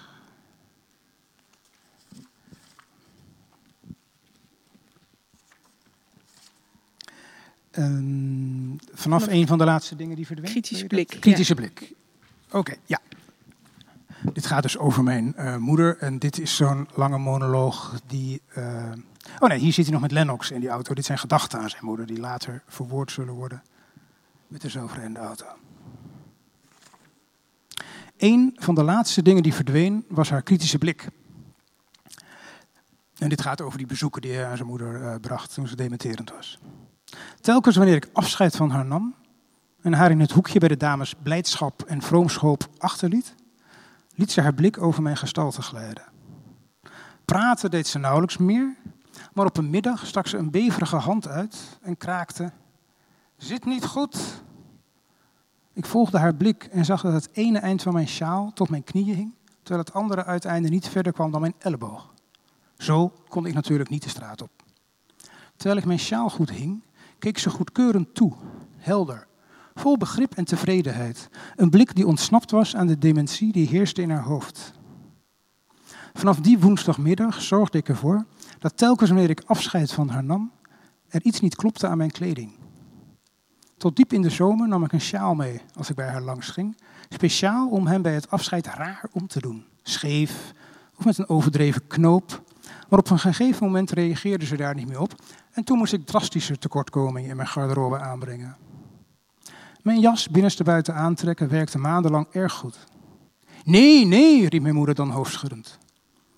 Op het laatst stond ik in een binnenste buiten gekeerd colbertje en een open overhemd voor haar, met losse veters in mijn schoenen, mijn broek op mijn enkels en een stropdas om mijn hoofd geknoopt. Nou ja, bij wijze van spreken, dat van die stropdas is verzonnen. Toen ze ook dergelijke ingrepen als normaal ging beschouwen, besloot ik dat het experiment lang genoeg had geduurd. Ook vanwege de reacties van de omgeving. De verzorgers waren niet het probleem. Die wisten waar ik mee bezig was. Maar toevallig langskomende familieleden van andere bewoners wierpen soms vreemde blikken. En bovendien hoorde ik op een middag mevrouw Blijdschap, die toen nog redelijk goed was, aan mevrouw Vroomshoop vragen waarom die man zich steeds voor zijn moeder uitkleedde. Zo wilde ik niet de boeken ingaan. Ook al ging het om boeken die binnenkort zouden worden dichtgeslagen. Ik had al genoeg aan meneer Stemerdink, die telkens nadat ik met een kus afscheid van mijn moeder had genomen, me in het voorbijgaan met een puntige oude elleboog in de zij poorde en samenzweerderig ouwe snoepert riep. Ik bleef dan altijd beleefd staan wachten tot hij die por had uitgevoerd. Eén keer was ik te snel doorgelopen en poorde hij in de lucht, waarbij hij van zijn stoel viel. Dat een van de laatste manieren waarop ik contact met mijn moeder had over kleding ging, is ironisch. Nee, niet ironisch, passend. Het was een van de dingen waarvoor ze uiteindelijk bleek te leven. Ervoor zorgen dat haar zoon en dochter net, netjes gekleed de straat op gingen. Niet alleen gewapend tegen de kou, maar ook tegen de blikken van de buren. Haar kinderen moesten haar niet te schande maken. Niet zozeer haar persoonlijk, als wel de eenheid waarvan we allemaal deel uitmaakten en voor het uiterlijk waarvan zij de verantwoording droeg, het gezin. Denk aan de buren. De buren waren de echte goden van mijn moeder. De God in de hemel oordeelde pas na je dood. Dat was al geen prettig vooruitzicht. Maar de buren waren gevaarlijker. Ook zij zagen alles en oordeelden bovendien onmiddellijk. Hoe boos ze was toen ik zonder diploma van school ging. Niet omdat ze zich bezorgd maakte om mijn toekomst. Het was haar heden dat werd verstoord. Hoe vertelde ze dit aan de buitenwereld? Wat zouden de bewoners van die buitenwereld, en die wereld begon vlakbij, meteen aan de andere kant van de muren van ons rijtjeshuis, nee, nog dichterbij, die wereld zat bij haar van binnen, ervan denken, van haar denken. Tegelijkertijd kon ze niet ingrijpen, want ze had geen gezag. Ze beheerste haar wereld niet, haar eigen blik, haar eigen angst. Niemand vertelde haar hoe het moest. Hoe zou zij dan anderen kunnen vertellen hoe het moest? En daar dan opgroeien tussen die muren. Amor fati, je zou je leven nog eens moeten willen leiden. Ik heb Nietzsche gelezen, zeker. Ik heb bij die passage bedachtzaam geknikt en gedacht, ja, dat zou ik ook wel willen. Ik ben ertoe bereid, ondanks alles. Maar de waarheid is dat ik voor geen goud nog eens door die ellende heen zou willen. Die hele welvarende tijd waarin we hebben geleefd. Oh, we zouden dankbaar moeten zijn, maar ik ben het niet. Ik kan het niet over mijn hart verkrijgen om dankbaar te zijn en dat leven nog eens te leven. Nog eens in dat gezin op te groeien. Ik wil een gezin met een moeder die lekker ruikt en die niet steeds even bevriest voordat ze iets gaat doen. Ik weet hoe dat voelt. Ik doe het zelf ook. Ik heb het geërfd. Het voelt alsof er een dun laagje water onder je huid zit onder je huid zit, dat daadwerkelijk in ijs verandert. Je kunt het niet aan. Je wilt dat alles even ophoudt, dat de tijd stilstaat en iemand je komt vertellen hoe het verder moet, hoe het verder gaat. Maar omdat de tijd niet kan bevriezen, bevries je zelf. Kleine applausjes wel op zijn plek hoor. Dank u wel. Ik vind dit echt een prachtige passage. Het is een van de mooiste passages over die relatie tussen moeder en zoon. En ook hè, dat die zoon toch steeds ook weer doorheeft wat zijn erfenis ook is. Hè, dat wat hij in zijn moeder ziet en wat hij ook in zijn moeder heeft gemist, heeft hij eigenlijk zelf ook. Ja. En heel veel daarvan hangt ook samen met opgroeien in een gereformeerd uh, milieu. Ja. Uh, religie speelt best ook een grote rol in het boek. Zeker, zeker. Ja. Ehm, nou zijn we natuurlijk in Nederland wel uh, iets gewend qua gereformeerde traditie in de literatuur. Ja. En we hebben er laatst nog een, uh, een Booker Prize aan overgehouden. Zeker. Ik zeg ook we, alsof het een team effort is geweest. Maar uh, het is wel anders. Zeg maar, als je kijkt naar Wolkers of het hart, daar zit heel veel woede. en in deze roman is er niet zozeer woede over religie. Nee, eerder, eerder verbazing, denk ik. En dat zal te maken hebben met, met misschien mijn beschouwelijke aard. En het feit dat ik zeker na de dood van mijn moeder niet meer zoveel uh, te verhapstukken had. Uh, dus ik, had, ik, ik, was wel uitgeraasd wat dat betreft. En ik ben, ook nooit, ik ben eigenlijk ook nooit zo kwaad geweest. Ik heb me erover verbaasd hoe dat ging met mijn ouders. Want mijn ouders kwamen allebei uit een streng gereformeerd milieu. en na de oorlog leerden ze ook, in de oorlog leerden ze elkaar kennen. Na de oorlog zijn ze verloofd en getrouwd. Toen zijn ze allebei uit de kerk getreden en vrij links geworden. Uh, mijn vader las de, de, Groene Amsterdammer in de jaren 50 en dat was nog een links statement uh, in die tijd. Het verhaal ging dat de BVD de geheime dienst adreslijsten bijhield van abonnees en zo, dus dat was wel wat. En toen kregen ze, hadden ze vier kinderen gekregen uh, en toen gingen ze halverwege de jaren 60 terug naar die zware kerk uit hun jeugd. En dat is al een hele mysterieuze operatie gebleven die ze zelf ook nooit hebben kunnen of willen verklaren. En hoe oud was jij toen? Ik was, nou, ik was toen drie of vier. Dus ik heb daar verder niet zoveel van meegekregen. Want, maar uh, mijn oudste zus die was toen tien. Dus die moest plotseling van een openbare school waar ze met, met een lange broek naartoe kon, naar een streng gereformeerde school waar uh, meisjes in rok of jurk moesten en waar bijbelse geschiedenis werd gegeven. Voor haar en, en, mijn andere zus en mijn broer was het een grotere cultuurshock dan voor mij, maar het was wel een cultuurshock.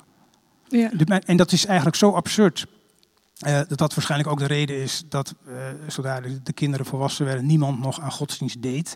Maar ik denk ook, juist door die absurde operatie, is het ook uh, bijna niet mogelijk om kwaad te zijn, maar eerder om lichtelijk verbijsterd daarnaar te kijken. Ja. En dan, en, maar de, die verbijstering houdt ook een zekere afstand in. En dat is misschien wel goed geweest, denk ik, voor mij, om dat in ieder geval te willen analyseren en niet... Um, zoals Maarten het Hart tot op hoge leeftijd nog steeds verwoed te ageren tegen mensen die de Bijbelteksten letterlijk nemen. Of zo. Dat, uh, ja. ja. je hebt eh, net iets meer lucht tussen die twee lagen. Ja, en dat is ook tragisch natuurlijk, want die lucht betekent ook uh, meer afstand tot de, je ouders en hun wereld. Maar misschien wel beter om je daar zelfstandig toe te verhouden. Ja. Nee, in, in het verlengde, de moeder is dus heel bang. En uh, bang voor de hel, bang voor de dood.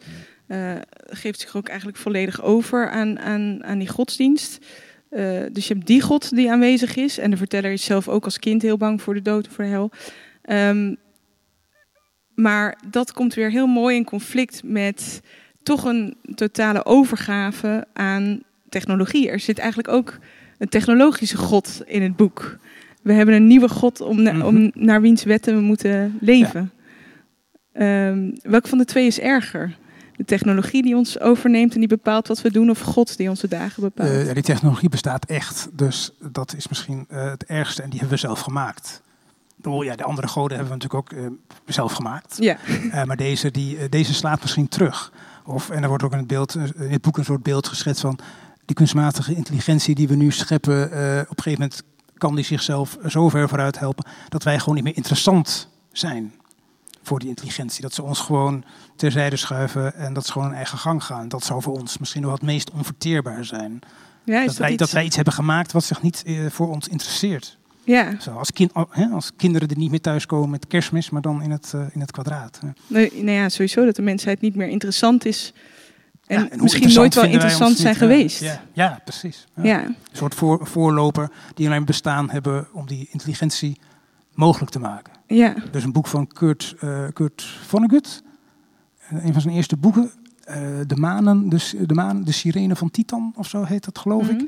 En dat, uit dat boek blijkt dat de hele menselijke beschaving alleen maar tot stand is gebracht door buitenaardse. Om ervoor te zorgen dat we op een gegeven moment ruimtereizen gingen maken. Zodat er op een gegeven moment een raket landt met een moertje dat waar een, ruimte, een, een, een buitenaards ruimteschip dat daar 2 miljard jaar geleden is geland, nodig heeft om weer verder te kunnen vliegen. Dus dan hebben ze even zo'n planeet bevolkt en ze konden het moedje niet zelf maken, dus dat moesten wij doen. En nu we het moedje hebben afgeleverd, hoeven wij ook niet meer verder te bestaan. Dus ja, zo belangrijk kunnen wij zijn. Is het iets om bang voor te zijn? Nee. Nee, dat speelt zich op zo'n niveau af. Um, kijk, ons leven speelt zich hoe dan ook toch op dit niveau af. Ook, hè, een paar jaar geleden was het heel populair om te denken dat wij misschien groot uh, onderdeel uitmaakt van een soort computergame-achtig iets. Uh, dat we uiteindelijk allemaal. Dat er, dat, er, dat er niets aan ten grondslag zou liggen. Dat er onder ons gewoon een soort grote leegte is. Dat wij een soort bewegende pixels zouden zijn zonder dat we het weten. Ja, maar dan nog speelt ons leven zich af op dit niveau waar wij mee bezig zijn. Ja. Dus ja, wat, waar zou je dan bang voor moeten zijn? Voor de, voor de zingeving misschien. Maar ja, daar zijn ook uh, allerlei oplossingen voor te vinden natuurlijk. Zoals? Zoals je eigen zingeving, je eigen goden verzinnen. Wat we natuurlijk allemaal gedaan hebben. Zoals een boek schrijven misschien ook?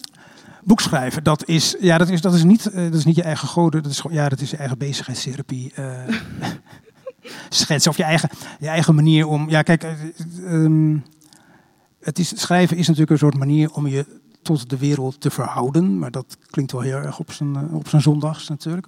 Maar het is ook gewoon de manier om je om te leven. Het is een verslaving ook, denk ik. En het heeft heel erg te maken met hoe ik naar de wereld kijk. Bedoel, schrijven is eigenlijk een soort eh, voltooiing van het proces hoe ik naar de wereld kijk. Dus ik zou niet zonder schrijven kunnen, denk ik. Dus het, is, het is belangrijker dan het creëren van goden voor mij misschien. Gelukkig, dan houden wij er ook nog een paar goede boeken aan over. Um, misschien is het uh, uh, tijd om uh, iets meer te vertellen over het geheime project waarvoor Lennox en uh, de hoofdpersoon onderweg zijn naar het zuiden. Ah ja, dat is, dat is vrij ingewikkeld. En dit is ook voor het eerst sinds februari dat ik, dat ik daar weer ik over opletten. na moet denken. Uh, ja, er is Lennox en de verteller die hebben ooit samengewerkt in, het, in een archief in Amsterdam, in het gemeentearchief in Amsterdam.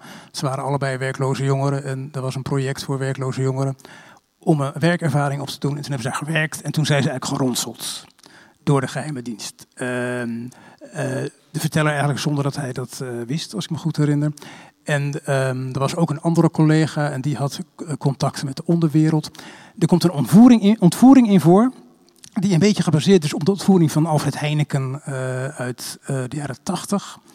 Er is losgeld, er zijn diamanten, die zijn verdwenen. Iemand weet waar die diamanten zijn. En dat is degene die zijn geheugen zou zijn verloren, als ik het even kort samenvat. Het, het wordt in stukjes en beekjes onthuld in het boek. En dus moet diegene weer um, hersteld worden.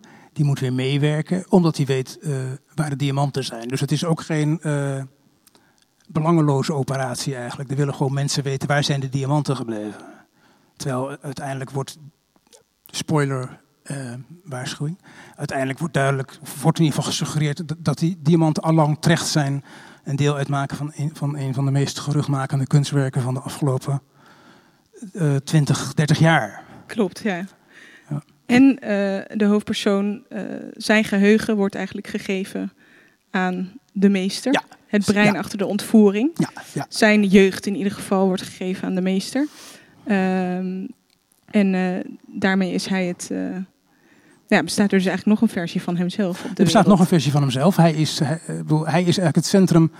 Tot zijn eigen verbijstering is hij het centrum van het universum waarin het boek zich afspeelt. Eigenlijk zou je kunnen zeggen. Want hij is zijn hele leven gevolgd, gescreend. Um, dus eigenlijk die God die hij kwijt is geraakt, dat, dat, de toeziende God is eigenlijk altijd nog wel aanwezig geweest in zijn leven zonder dat hij dat wist. Ja, en dat is heel grappig, want hij, hij is dus heel meegaand en passief. Hij ziet zichzelf als een bijrijder. Hij zegt op een gegeven moment ook, ach, het liefst zou ik de hele dag rondgereden worden en een beetje naar buiten turen. Uh, en toch is hij uh, altijd in de, in, hij is altijd gezien zonder dat hij, hij dat zelf wist. Hij is altijd gezien, ja. ja. Um, en, hij, en als, op het moment dat hij het eenmaal weet, heeft hij daar niets meer aan. Dat is natuurlijk ook de... Nee, want dan is het allemaal al voorbij. Ja. Maar het is natuurlijk wel weer een uh, mooie tegenstelling met uh, zijn moeder, die eigenlijk heel graag gezien had willen worden, ja. maar nooit gezien is. Ja. Dat, dat, geheugen speelt een heel belangrijke rol in het boek. Natuurlijk doordat de moeder dementerend is, uh, maar ook omdat er allerlei trucjes en grapjes worden uitgehaald en we dus beschikken over technologie om het ene brein aan het andere te koppelen. En er is een stukje over geheugen. Uh, dat ik met jou wel nemen een paar regels even voorlees, als het mag. Ja, zeker. Um, uh, het gaat als volgt. Het gaat over herinnering en geheugen. Overal waar je geweest bent, zou je moeten kunnen blijven. Je zou er in ieder geval een versie van jezelf moeten kunnen achterlaten die je later nog eens zou kunnen opzoeken. Iedereen die je bent geweest, zou je nog steeds moeten zijn. Ik ben geen man van 60 die herinneringen ophaalt aan een liefde van 40 jaar geleden. Ik ben nog steeds de jongen van 40 jaar geleden. Ik kan er alleen niet meer bij. Waarom hebben we geen werkelijkheid waar we onze herinneringen kunnen bezoeken, als dieren in een dierentuin desnoods, tegelijk binnen en buiten de kooi? Waarom heb je een geheugen als je niet terug kunt? Is herinneren, melancholisch zijn, nostalgie hebben, uh, een, tragische, een tragische bezigheid? Uh, vaak wel. Uh, juist omdat je er niet meer bij kan. En omdat je herinneringen ook zelf um, ervoor zorgen dat ze herinnerd worden, zichzelf vormen en hervormen. Dus je kan in je hoofd echt een soort gouden tijd creëren of een zwarte tijd die misschien heel anders heeft plaatsgevonden. En je kan er nooit terug om het te controleren. En um, hij beseft dat bijvoorbeeld als hij de, de tram op het omslag uh, ziet. Um, dat is een van de laatste scènes van het boek. En, en daarom wilde ik ook die tram op het omslag eigenlijk. Omdat de lezer zich de hele tijd zou afvragen. Ik lees een boek dat zich in de toekomst speelt. Waarom staat er zo'n oude gele tram op het omslag? En pas in de voorlaatste pagina's, pagina's staat dat. En dan komt die verteller terug van die Albert Heijn. nadat hij die vrouw heeft, is tegengekomen. Dus je kan je afvragen, wat is er dan in de tussentijd, wat we allemaal gelezen hebben, is dat dan echt gebeurd of niet? En dan ziet hij uh, in de Rijnstraat nog steeds uh, zo'n zo gele tram rijden. En dan realiseert hij zich van ja, die trams die rijden al twintig jaar niet meer in Amsterdam. Die zijn nu blauw-geel. Maar er is een seconde geweest waarin hij gewoon dacht, hé, hey, een tram. Dus toen was hij weer even terug in de wereld van 20 jaar geleden, waarin gele trams door Amsterdam reden. En dan beseft hij, dan slaat het hem echt met volle kracht, overspoelt het hem eigenlijk dat, dat je dan niet terug kan. Dat hij even daar was, maar ook tegelijk niet was. En dan neemt hij zich ontzettend kwalijk dat hij dus onverhoeds een tijdreis maakte zonder dat hij dat wilde. Maar hij is niet meer in staat om helemaal terug te komen eigenlijk. Hij, is, hij ziet dan mensen reageren, hé, hey, een oude tram en zo. En hij denkt zelf, ja, maar hoezo een oude tram? Dit zijn trams waar ik nog in gezeten heb. De oude trams, dat zijn trams van voor mijn tijd, die met paarden werden getrokken en zo. En die grijze trams die door Amsterdam hebben gereden in de oorlog. Maar dit is een tram waar ik nog zelf in gezeten had kunnen hebben. Dit is geen oude tram. Dus op dat moment zou hij zelf eigenlijk um, alle versies van zichzelf tegelijk willen zijn. Misschien is dat ook wel, een, het geheugen is natuurlijk ook een, een, van de thema's van het boek geworden eigenlijk. Omdat, juist omdat mijn moeder haar geheugen steeds meer kwijtraakte misschien. Ja, ja en, en het overschrijven van die verschillende versies. Dus er mhm. worden geheugens letterlijk overgeplaatst. Um, maar er wordt, worden bijvoorbeeld ook, uh, uh, de wereld wordt herschreven eigenlijk door alle technologische zaken. En ervaringen worden overschreven. En daar hangt het eigenlijk samen met nog een thema uh, die eigenlijk een beetje alleen staat, namelijk kunst. De ik-figuur heeft, uh, is, nou ja, heeft een opleiding tot uh, kunsthistorie niet afgemaakt. Nee, hij heeft een paar jaar kunstgeschiedenis uh, gestudeerd. Ja. en hij, hij in de tijd dat hij bij het archief werkte, het archief der archieven, ehm, heeft hij op een gegeven moment een klusje in het Boymans. En daar wordt hij overmand, samen met Lennox zelfs, door de schoonheid van kunst. Ja. Maar op Sinterklaasavond 2008, zeer specifiek, raakt hij het kwijt. Ja. Kun je, kun je ons vertellen wat er dan gebeurt? Ja, dat heeft met, de, de, daar komen de diamanten weer uh, tevoorschijn. Uh, op dat moment gaat hij naar het Rijksmuseum waar toen uh, de diamantenschedel van Damien Hirst werd geëxposeerd. For the Love of God. For the Love of God heette dat. Dat was een schedel van platinum die met tientallen, honderden diamanten was bezet. Uh, toen hij het werk samenstelde, moest hij door medewerkers uh, overal op de wereld diamanten kopen, omdat anders de diamanthandel een, een diepje had gekregen. Zoveel diamanten zitten erop. En dat heel was heel gevaarlijk kunstwerk eigenlijk. Gevaarlijk kunstwerk, ja, inderdaad. En dat, werd, dat was een heel geruchtmakend kunstwerk. Want was het nou kunst of niet? Was het nou patserig? Of was het juist een kritiek op de patserigheid en zo? Dus uh, toen gaat ik ben er zelf ook naartoe geweest op Sinterklaasavond uh, toen. En dat was een vrij rustige avond, dus ik ga op Sinterklaasavond. En um, daar raakte die, uh, de verteller raakte toen overstuur, omdat hij dacht van dit is een soort anti-kunst. En hij raakte toen overstuur omdat dat was in de tijd dat het Rijksmuseum verbouwd werd. En die schedel werd tentoongesteld in een groot, grote zwarte kubus, een klein tempeltje midden in een zaal. En in die zaal hingen toen de topwerken, die niet zo groot waren als de Nachtwacht, maar verder hingen het Joodse Bruidje, het Straatje van Vermeer, nog een paar Rembrandts. En dat hing daar allemaal. En in die ruimte was een soort wachtpad afgezet met linten.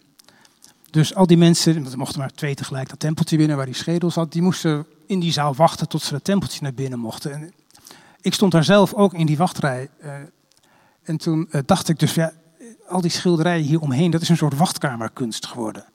Je keek er ook naar vanuit een hoek waarin je er anders nooit naar kijkt. Een beetje zo schuin, omdat je stond hier en daar hingen ze. Dus je zag ook allemaal glimlichtjes erop en zo. Dat is een beetje kitscherig. Ik dacht, wat, wat is er met Vermeer en Rembrandt gebeurd dat ik hier in een soort wachtkamer naar sta te kijken... alsof ik straks naar de tandarts of de dokter moet en ik kijk, ja, ja, ja.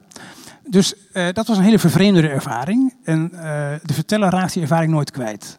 Uh, daardoor, daarna kon hij nooit meer echt een schilderij zien zonder altijd die schedel van Damien Hirst daar soort sardonisch te zien grijnzen op de achtergrond. Uh, dus dat, uh, en eigenlijk speelde de, de, moderne kunst nog veel grotere rol in die roman. Uh, in het eerste of in het tweede ontwerp. Want nadat ik dacht, eerst wilde ik een thriller van maken, toen dacht ik, ja, ik moet ook een soort parodie maken op moderne kunst. Dat zit er nog een beetje in, maar in het begin had ik nog een hele eindscène voorzien. die zich ergens in de Middellandse Zee zou afspelen. Die, dat was een soort kunstwerk van een kunstenaar die nog even in het boek wordt genoemd. Die een klein museumpje heeft waar de verteller even zich verpoost. En die is een soort opblaasbare brug van Afrika naar Europa. Dat was een kunstwerk, maar waar tegelijkertijd allerlei mensen uit Afrika naar Europa overheen konden trekken. Want het was kunst en het was vrij toegankelijk. En dat zou een heel, dat zou een heel spektakel worden. Dat zou, daar zou de slotscène van het boek uh, zich afspelen. En dat was dus een verschrikkelijk slecht idee. Dat was echt. Dat was echt, dat was maatschappij kritisch. Dat zei iets over de huidige maatschappij. En dan zou ik zeggen, dat, op een ironische blik, het vluchtelingenproblematiek, wat is kunst, alles kwam daar samen. En ik dacht, ja, dat moet ik, dat moet ik dus niet doen. Dat gaat niet werken. Daar ga, ik, daar ga ik iets proberen te zeggen. Maar dat ga ik het bewust doen. Terwijl ik weet, uh, mijn, mijn sterkste kant is om dingen niet bewust te doen. En dan zo'n zo auto eh, binnen laten rijden en dan kijken wat er van komt. Dus dat heb ik, dat heb ik toen verworpen, verworpen. Maar dat was, het boek had nog veel dikker kunnen zijn dus, en, en veel slechter. Maar je hebt toch, toch wel een aantal van. Ik bedoel, de kunst komt er niet goed vanaf, laat ik het zo de, zeggen. De kunst komt er niet goed vanaf. Nee, de, nee want het basisloon komt er niet goed vanaf. De kunst komt er niet goed vanaf. Het boeddhisme komt er niet goed vanaf. Het is wel best een negatief boek. De literatuur komt de er literatuur niet goed komt er zeker niet goed vanaf. Nee, nee, ook um, niet. Nee. Het is, het is namelijk zo, deze, we zijn nog vergeten te vertellen eigenlijk dat deze hoofdpersoon uh, een schrijver is van plotloze thrillers. Plotloze thrillers, ja. Ik, ik, dacht eigenlijk heel lang tijdens het boek haar op van Essen. Ik heb je door. Je bent zelf een plotloze thriller aan het uh, schrijven. Ja, dat dacht ik zelf ook heel lang. En toen, uh, toen kwamen die twintig laatste toen, pagina's. Toen dacht ik, nee, ik ga er toch een soort plot, ik ga het toch een beetje rondmaken. Ontkwam ja. je er niet aan? Ik ontkwam er niet aan. Ik moest, het, het moest rond worden. En het was. Um, het, dat is de meest absurde scène van het boek geworden, denk ik. Maar het, het moest wel, omdat het anders zou het echt zo'n boek als alle kanten opfladderen op het eind. Alsof je op een gegeven moment dacht, ik heb een geheel, maar het bestond uit soort losse vogels die nu plotseling naar mijn hand vliegen. Dus het geheel moest wel bewaard blijven. Ja. Eigenlijk. Dus het, het moest wel rondkomen. En, het, en het, dat ging eigenlijk ook toen ze eenmaal in het klooster waren aangekomen, waar het een soort sardonisch uh, Star Trek-achtige in een soort Star Trek-achtige setting al die sardonische dingen gebeurd. Dat was ook heel fijn om te schrijven, omdat ik toen echt, toen dacht ik echt, ja, dit pikt niemand. Dit is een scène die ik nu voor een plezier schrijf. En die ik later waarschijnlijk zal moeten vallen. Net zoals die rare scène met die opblaasbrug. Die ik nooit geschreven heb, maar die ik al in een eerder stadium heb laten vervallen. Maar toen dacht ik, nee, ik laat hem toch maar staan en kijken wat, uh, wat er van komt. Maar het, het, moest wel rond worden, dat kon niet anders. Ja. ik vind het heel grappig, want aan de ene kant hoor ik eigenlijk bijna een soort associatieve manier van schrijven. Hè, dat zit ook echt in die stijl, uh, die ook soms alle kanten op gaat. En aan de andere kant uh, hoor ik je heel vaak zeggen, uh, bijna technische keuzes maken. Het moest rond. Um, hoe verhouden die twee dingen zich tot elkaar? Dus dat echte schrijvende flow die je bijvoorbeeld had, ook had na het overlijden van je moeder. En dat toch dat twijfelende, analytische, vaktechnische. Ja, dat technische, dat, dat dringt zichzelf op. Het is niet zo dat, je, dat ik dan bij een whiteboard sta en dan pijltjes trek van dit kan wel, dit kan niet. Geen schema's? Is, geen schema. Ik werk niet met schema's. Nee, ik werk met aantekeningen. Uh, en dat is een soort chaotisch uh, bestand waarin ik dan uh, dingen uit verwijder of dingen doorstreep. Ik denk, ik ga het nu niet gebruiken, maar misschien ooit nog. En, half, en het einde blijkt je dus gewoon de helft daarvan nooit meer gebruikt te hebben.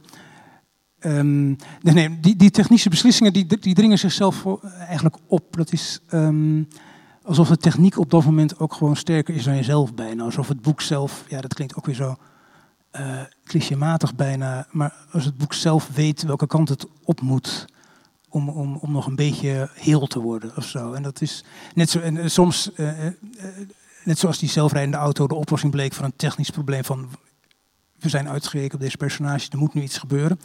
Dat zijn, dat zijn ingevingen, dat zijn dingen die zich aandienen op een ochtend als je de computer aanzet. Eigenlijk. En ik weet, ik, ik zou hem ook graag eh, verdelen in twee proefpersonen. En dan die ene schrijft die woensdag wel. En die andere slaat die woensdag over en gaat donderdag aan diezelfde scène beginnen. En dan kijken of die boeken dan heel verschillend worden of niet. Zo, dat, dat zou een interessant experiment zijn. Kijk, als ik op die auto, als ik op die dag dat die auto het verhaal binnenkwam rijden, migraine had gehad en twee dagen uitgeschakeld was geweest. En pas dus twee dagen later weer verder gegaan. Ja, misschien was het een hele andere scène geworden. Misschien was die auto er nooit geweest. Misschien was het boek gewoon niet geweest. Misschien hadden wij hier niet gezeten. Ja, en u ook niet. Ofwel, en dan had u zich afgevraagd, wat doe ik hier in godsnaam? Het is toch tijd voor, uh, voor klonen, denk ik. ja. ja. Um, er zitten een aantal zeer geestige passages in over literatuur. Iedereen is dus eh, door de komst van het basisinkomen schrijver geworden. Uh, de hoofdpersoon, schrijver van plotloze thrillers, wordt op een gegeven moment gevraagd een schrijfcursus te geven. daarop volgt een vrij zwartgallige monoloog. Ehm, als je nog puff hebt, kunnen we hem even laten horen. Ja, ja, ja. Ja? Zeker. Uh, dat is, heb je hem? 60. Ja. ja. Even kijken, nee. 62, 62 denk ik. Ja. ja. We zijn tenslotte toch op een literair festival. Dan moet er ook iets over de literatuur gezegd worden. De literatuur in het algemeen. Het einde ervan. De toekomst, de onbestaande toekomst van de literatuur.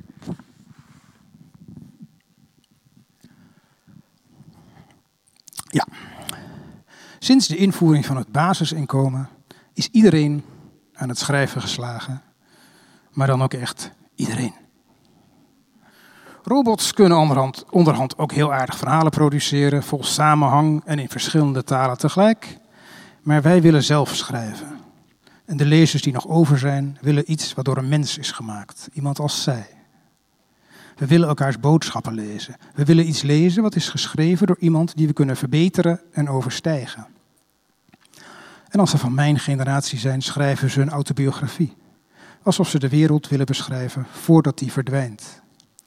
De wereld is al verdwenen. Zeker de literaire wereld waarin ik ooit begon. Toen er voor in boeken nog geen disclaimers werden opgenomen als Uitgever en auteur hechten eraan te benadrukken dat de op pagina X, X en X beschreven gedragingen, handelingen en of uitspraken, dan wel gekozen perspectieven, uitsluitend dienen voor de ontwikkeling, dan wel afwikkeling van het verhaal en of verdieping van de personages en of om bepaalde tendensen te accentueren en op geen enkele wijze overtuigingen en opvattingen uitdragen die zij delen of op actieve of passieve wijze zouden willen ondersteunen. Natuurlijk was er veel heisa toen dergelijke teksten gemeengoed werden, maar ik vond het eigenlijk wel aardig. Ook omdat ik toen al met die plotloze thrillers bezig was en dus eigenlijk weinig meer bij de literatuur te zoeken had. Ze hadden wel iets moois, die disclaimers. Ze waren het eindpunt van de emancipatie van de lezers. Van kinds af aan hadden die lezers alles wat die schrijvers verzonnen tot zich genomen en als zoete koek geslikt.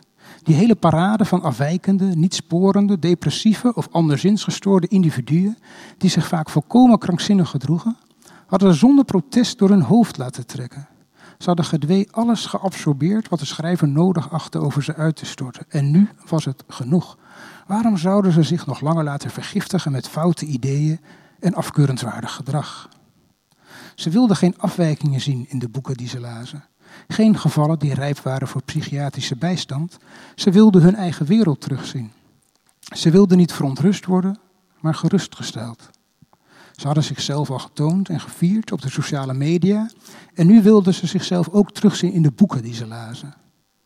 Tot nu toe waren romans reflecties geweest van de schrijvers, spiegels die door hen konden worden geslepen hoe ze maar wilden. Hun karikaturale zelf, hun karikaturale visie op het leven, alles konden ze hun lezers voorschotelen, zonder dat iemand zich afvroeg waarvoor het allemaal eigenlijk nodig was.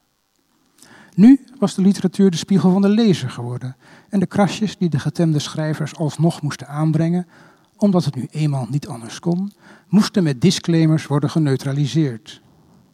Dit alles betekende natuurlijk wel het einde van de literatuur, maar hoe erg was dat nu eigenlijk?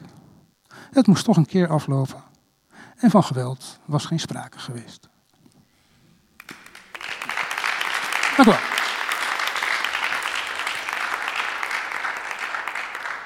We willen niet, uh, we willen niet verontrust worden, alleen maar gerustgesteld. Ja, dat van die disclaimers. Ik dacht dat ik dat verzonnen had. Maar. Maar, maar toen, ik, uh, toen ik met de rest van het boek bezig was, toen las ik dat uh, Warner Brothers, de, filmmaatschappij in Amerika, die had uh, filmpjes van Tom en Jerry uit de jaren 40 en 50 inmiddels ook voorzien van dat soort disclaimers. Dat het wereldbeeld dat in die filmpjes tot uitdrukking kwam niet meer het huidige was. En dat Warner Brothers er niet meer mee geïdentificeerd wilde worden. En dat we nu beter waren en beter wisten hoe we om moesten gaan met andere bevolkingsgroepen en zo. En hier is het filmpje van Tom en Jerry. Dat, dat bestond dus al. En sindsdien heeft het nog een hogere vlucht genomen. Ben je nog vaker door de realiteit ingehaald? Want je hebt niet per se heel veel research gedaan, toch? Naar... Nee, nee, ik heb heel weinig research gedaan. Uh, uh, daarom is het wereldbeeld ook vrij impressionistisch. Sommige dingen, zoals het basisloon, dat kan bij, bij wijze van spreken elk moment worden ingevoerd. Maar ironische robots laten waarschijnlijk nog even op zich wachten. Maar in het boek bestaat het allemaal tegelijkertijd. Er zijn, er zijn meer dingen die mij, mij hebben ingehaald in dit boek. Ik weet dat er eentje is. Maar die schiet mij nu niet te binnen. Wat heel raar was. In februari wist ik dat nog. Wat? Het toilet? Het toilet, ja. Yes. Het toilet en uh, het bed. De, uh, hij komt op een gegeven moment in het hotel, wat gedreven wordt door ironische robots. En dan uh, het toilet, dat analyseert s ochtends meteen zijn ontlasting. En print uit wat er mis is en of hij naar de dokter moet of niet. En ik dacht dat ik zo'n toilet verzonnen had toen ik het schreef. Later las ik dat dat in Japan gemeengoed al is. Dat een toilet dat soort activiteiten vertoont. Dus ja, als je echt science fiction wil schrijven, moet je echt een wereld verzinnen die echt duizenden jaren in de toekomst ligt. Er komt een dag waarop je, je een historische roman blijkt te hebben geschreven ja, in plaats van zeker. science fiction. Zeker, ja. Hier is geen, van een corona-epidemie is bijvoorbeeld al geen sprake. Dus, dat nee. is, uh, ja, dus dit moet wel in het verleden spelen. Je bent toch blij dat je ten tijde van de Goede Zoon geen pandemie hebt uh, verzonnen voor je dystopie? Ja, ben, daar ben ik wel heel blij mee. dus dat je stiekem toch een corona-roman geschreven. Maar um, we willen niet verontrust worden, maar gerustgesteld. Is het daadwerkelijk zo slecht gesteld uh, met ons in de literatuur? Um, ja, voor een deel wel, denk ik. En ik noem het ook niet voor niets de emancipatie van de lezer. En dat bedoel ik niet, niet alleen maar ironisch. Het is natuurlijk ook wat ik, schrijf, wat ik zeg. We zijn altijd onder de indruk geweest van literatuur. Um, en we hebben het allemaal over ons heen laten komen. We hebben allemaal, tenminste mijn generatie in de jaren 70, 80, 90, al die boekenbijlagen van Vrij Nederland gelezen en zo. En wat we van de dingen moesten vinden. En wie we de grote drie moesten vinden en wie niet. Dat, is, dat hebben we allemaal keurig uh, tot ons genomen. En op een gegeven moment uh, zijn de protesten groter geworden en de lezers zijn mondiger geworden. En je hebt nu die zaak van het fotofestival in Breda. Ik weet niet of jullie dat uh, gezien, gelezen hebben. Dat is een, een fotoproject van Erik Kessels, geloof ik, die kunstenaar. En die heeft een skatebaan bekleed in het kader van het festival met foto's van voornamelijk vrouwen, maar ook een paar mannen. Die zich hebben eigenlijk laten mishandelen door plastische chirurgie. Die zich echt overdreven hebben laten behandelen. En het idee was dus dat die skaters daar overheen zouden gaan met hun skateboarden en dat dan die foto's zouden gaan afslijten. En dat zou ons dan uh, moeten laten denken aan de vergankelijkheid en het, het, beeld dat we hadden van schoonheid en zo. En uh, daar is ontzettend veel protest op gekomen. Um, door uh, internationaal, door andere kunstenaars en kunstliefhebbers. En ik kon me dat ook wel voorstellen, want het is een vrij hard kunstwerk. Dus, maar ik las in de trein hier, naar, hier naartoe las ik de, de, de persverklaring, de petitie die de tegenstanders van het kunstwerk hadden uh, opgesteld. En daar schrok ik wel van, want dat, daar spreekt een totale onwil tot discussie uit. En een soort uh, opvoedkundige. Uh, dat was heel opvoedkundig. er werd bijvoorbeeld gesteld van ja, wij willen van jullie weten hoe jullie dit in de toekomst gaan voorkomen. en zo. En ik dacht van ja, maar dit is dus geen oproep tot discussie. Of dit is niet mensen die een, een tegenpartij als een gelijke beschouwen, maar echt als een vijand die moet worden onderworpen. En dat, daar schrok ik wel van. Ik denk, ja, dat is, en dat is natuurlijk ook een beetje die hele discussie nu. En over, ook over literatuur. In literatuur speelt de discussie. Wat, wat kan je als schrijver wel doen, wat kan je als schrijver niet doen? En ik vind het heel interessant. Maar de toon ervan is um, soms angstaanjagend. Eigenlijk omdat het je onverzoenlijk is. Ja, we moeten verantwoording afleggen je voor wordt, wat we ja, maken. Je wordt, het is niet meer vrij. Precies, je wordt ter verantwoording geroepen. Je wordt niet... Uh, tot verklaring geroepen, maar ter verantwoording. Je hebt, je hebt, dat je iets fout hebt gedaan, staat al vast. Nu moet je daar alleen nog uh, ja, beleidenis afleggen. Dat is een soort schuldbekentenis. En ik weet nog, toen mijn ouders terugkeerden naar de kerk, Toen moesten ze ook een openbare schuldbeleidenis afleggen waar een formulier voor was. En dat moest voor, voor het front van de, van de hele kerk moesten ze dat doen. En dat, ja, daar, was ja, Zo'n opvoeding heeft ook zijn zegeningen, omdat je ook tendensen buiten het Calvinisme daartoe kan herleiden. Eigenlijk soms. Dezelfde Ja, systemen zijn Hetzelfde systeem. Ja. Heb je het idee dat je ooit hebt moeten verantwoorden voor de goede zoon? Misschien alleen al omdat het een beetje een krankzinnig boek is? Eh, ja, ik heb mij, toen ik, nadat ik die prijs had gewonnen, ben ik natuurlijk met het boek lang op tournee geweest. En het boek, dat, was het, dat is ook het hele grappige van zo'n prijs bijna. Het boek komt op plekken waar het anders nooit geweest zou zijn.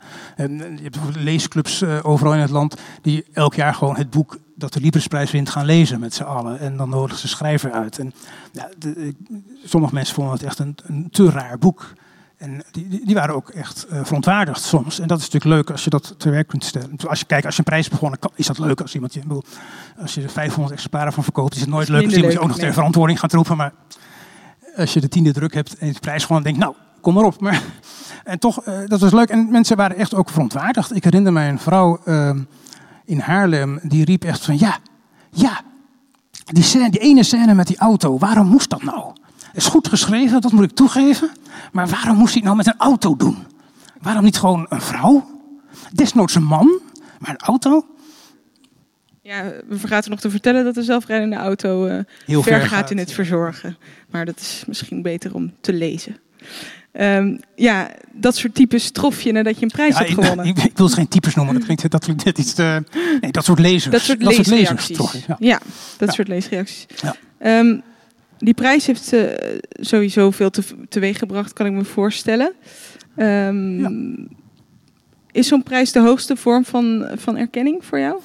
Mm, nee, maar dat klinkt... Kijk, ik heb ook gemerkt, als je die prijs eenmaal gewonnen hebt, is het moeilijk om daar relativerend over te spreken. maar het is niet de hoogste vorm van erkenning. Eh, en wat ik nu ga zeggen klinkt natuurlijk heel soft, maar de hoogste vorm van erkenning is gewoon dat het gelezen wordt door iemand die dat goed vindt. Eh, en die, of die meegaat met het boek. Het is de ideale lezer waarvoor ik dit boek geschreven heb.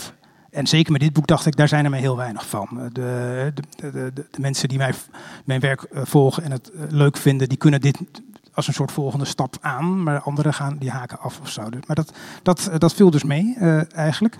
En kijk, zo'n prijs is prachtig. En ehm, ook, ik heb zelf ooit in de jury gezeten van de Liebesprijs. Dus ik weet ook dat zeker zo'n laatste beslissing. Dan gaat het niet alleen maar om het, eh, om het beste boek, voor zover het al uit een lijst van zes is samenstellen, maar gewoon ook om de voorkeuren van de juryleden. En dus dan, dan komt er een kandidaat uit waar uiteindelijk iedereen het wel mee eens is. Of niet. En in dit geval eh, eh, viel dat gunstig voor mij uit. Maar eigenlijk zou je zo'n shortlist eigenlijk al als een soort natuurlijk eindpunt kunnen beschouwen. Hè. De, zes bes- beste boeken van het jaar, nou dat is nogal wat. Één jaar zes hele goede boeken, dat, dat is een goede oogst. En wat er daarna gebeurt, dat, dat, daar spelen ook andere factoren een rol. Dus het is niet, het is, het, het is niet de hoogste eer die je kan eh, krijgen als schrijver, zeg ik even stiekem. En dat blijft onder ons. Eh, maar dat is. ehm, maar ik merk dat anderen het wel serieus nemen. En dat is, eh, ik neem het ook wel serieus natuurlijk. maar niet helemaal op dezelfde manier zoals anderen. Nee, collega's bijvoorbeeld. Ik kwam dan collega's tegen op eh, boekpresentaties, en- en festivals. En die zeiden dan altijd na die prijs: Het gaat goed met je, hè? Het gaat heel goed met je. En dat, in het begin dacht ik: Dat is heel vriendelijk dat ze dat zeggen. Maar ik op een gegeven moment ontdekte: er zit een soort. Het heeft bijna iets dwangmatigs, iets, iets, bijna iets beschuldigends. Van het gaat goed met je. Een soort bezwering was het eigenlijk. En toen dacht ik, ja nee, we willen natuurlijk allemaal zo'n prijs hebben. En als we dan iemand tegenkomen die hem daadwerkelijk gekregen heeft, dan moet het ook goed gaan met hem. Als ik dan zou zeggen, ja, vredelijk, dan zou, dan zou het ook een illusie verstoord natuurlijk. Want het is wel iets waar we allemaal naar streven. Ja, je moest toch weer Dus verantwoording je, moet, je, moet een soort, ja, je moet ook als prijswinnaar, dat heb ik gemerkt, een soort, een soort rol eh, spelen. Je moet, ja, je, moet, Ja. Je, moet, je moet verantwoording eh, afnemen. Het verbaasde mij bijvoorbeeld ook dat schrijvers van wie ik wist dat ze heel links waren, eh, dat ze zo'n prijs toch ook volstrekt serieus nemen. Terwijl, ja, wat heb je? Het is, het is een prachtige prijs, eh, gesponsord door een. Het is ook het is een commerciële onderneming natuurlijk, gesponsord door een, eh, een, een, een, een vereniging van boekhandels, die daar geld in pompen en hopen dat ze het geld terugkrijgen door de extra omzet. Een onafhankelijke jury laten beslissen, zodat het allemaal keurig geregeld is en zo. Maar het is natuurlijk een grote commerciële operatie ook. Prima. Maar ik dacht, als jij zo links bent, dan moet je daar grote bezwaren. Ja, Ja. dan, dan moet je daar niet aan meedoen. Ja.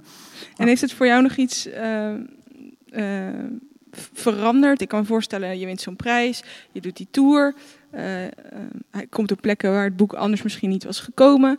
En dan ga je weer terug naar die schrijftafel voor een nieuw project. Zit je daar anders na het winnen van zo'n prijs? Ik was heel blij uh, dat ik tijdens de coronacrisis gewoon kon schrijven. En ik heb toen een korte roman geschreven in een eerste versie. En ik was heel blij dat dat gewoon nog gebeurde. En dat dat kon en zo. Dat, dat, dat, dat vond ik wel hoopvol. Dus ik denk dat ik daar wel overheen kom of ben. Maar ja, ik ben heel lang met dit boek bezig geweest. En dat is ook heel interessant. Het was heel goed voor het boek. Het boek was echt. Dat, ik, had elke, ik elke keer het boek mee. Dat spinde van tevredenheid in mijn rugzak. Dat was heel blij mee met al die, met al die aandacht en die, die herdrukken en leeslintjes en hardcovers en, en, en acties en wat dan niet. Dus bedoel, ja, voor het boek is het een zegen. En voor de maker van het boek dus ook. En het is ook financieel natuurlijk. Dus dat betreft, ik ben wel, ik ben wel een gezegend, als schrijver ben ik wel een gezegend mens. Niet alleen een schrijver, maar ik bedoel, dit, is, dit, dit helpt natuurlijk echt, uh, echt enorm. Maar op een gegeven moment moet je wel weer doorschrijven. En het, het moet natuurlijk niet zo zijn dat dit als een soort uh, maatstaf wordt genomen voor alles wat ik nog ga schrijven. Nee. Zo, en ik, daarom ben ik ook heel blij dat wat ik nu schrijf totaal niets te maken heeft met de goede zoon. Nee, want dat, over... dat dacht ik tenminste. Maar nu, toen ik het nog eens overlas, dacht ik, hé, hey, dode moeder, waar zijn we dat eerder tegengekomen? Ironische robots. Nee, ja, nee daar niet. heb je afscheid nee, nee, van genomen. Want over drie weken komt er een nieuwe verhalenbundel ja. uit. Ja. Uh, kijk, is het gek in coronatijd? Het is zo, zo raar, het is zo anders dan, dan normaal. Ge geen boekpresentatie neem ik aan? Nee, geen boekpresentatie. Dat, uh, dat, dat ging niet meer. Um, dus nee, dat, dat, dat vind ik zelf niet zo uh, vervelend.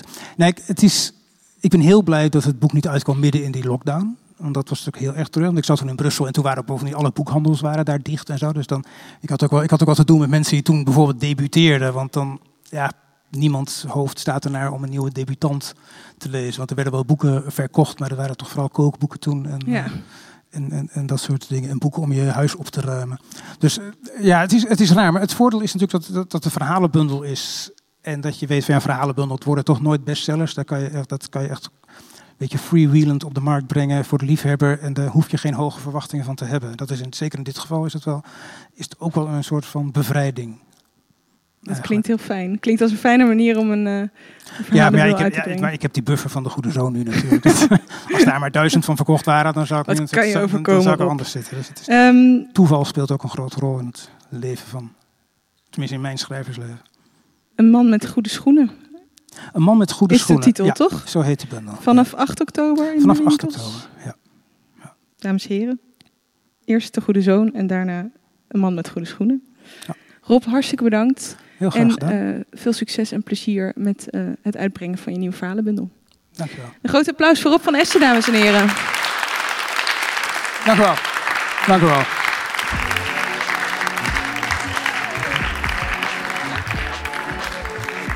Dank voor het luisteren naar het grote gesprek Rob van Essen in gesprek met Lotte Lentes. Kijk op onze website voor de verdere programmering wintertuin2020.nl. Link in de show notes.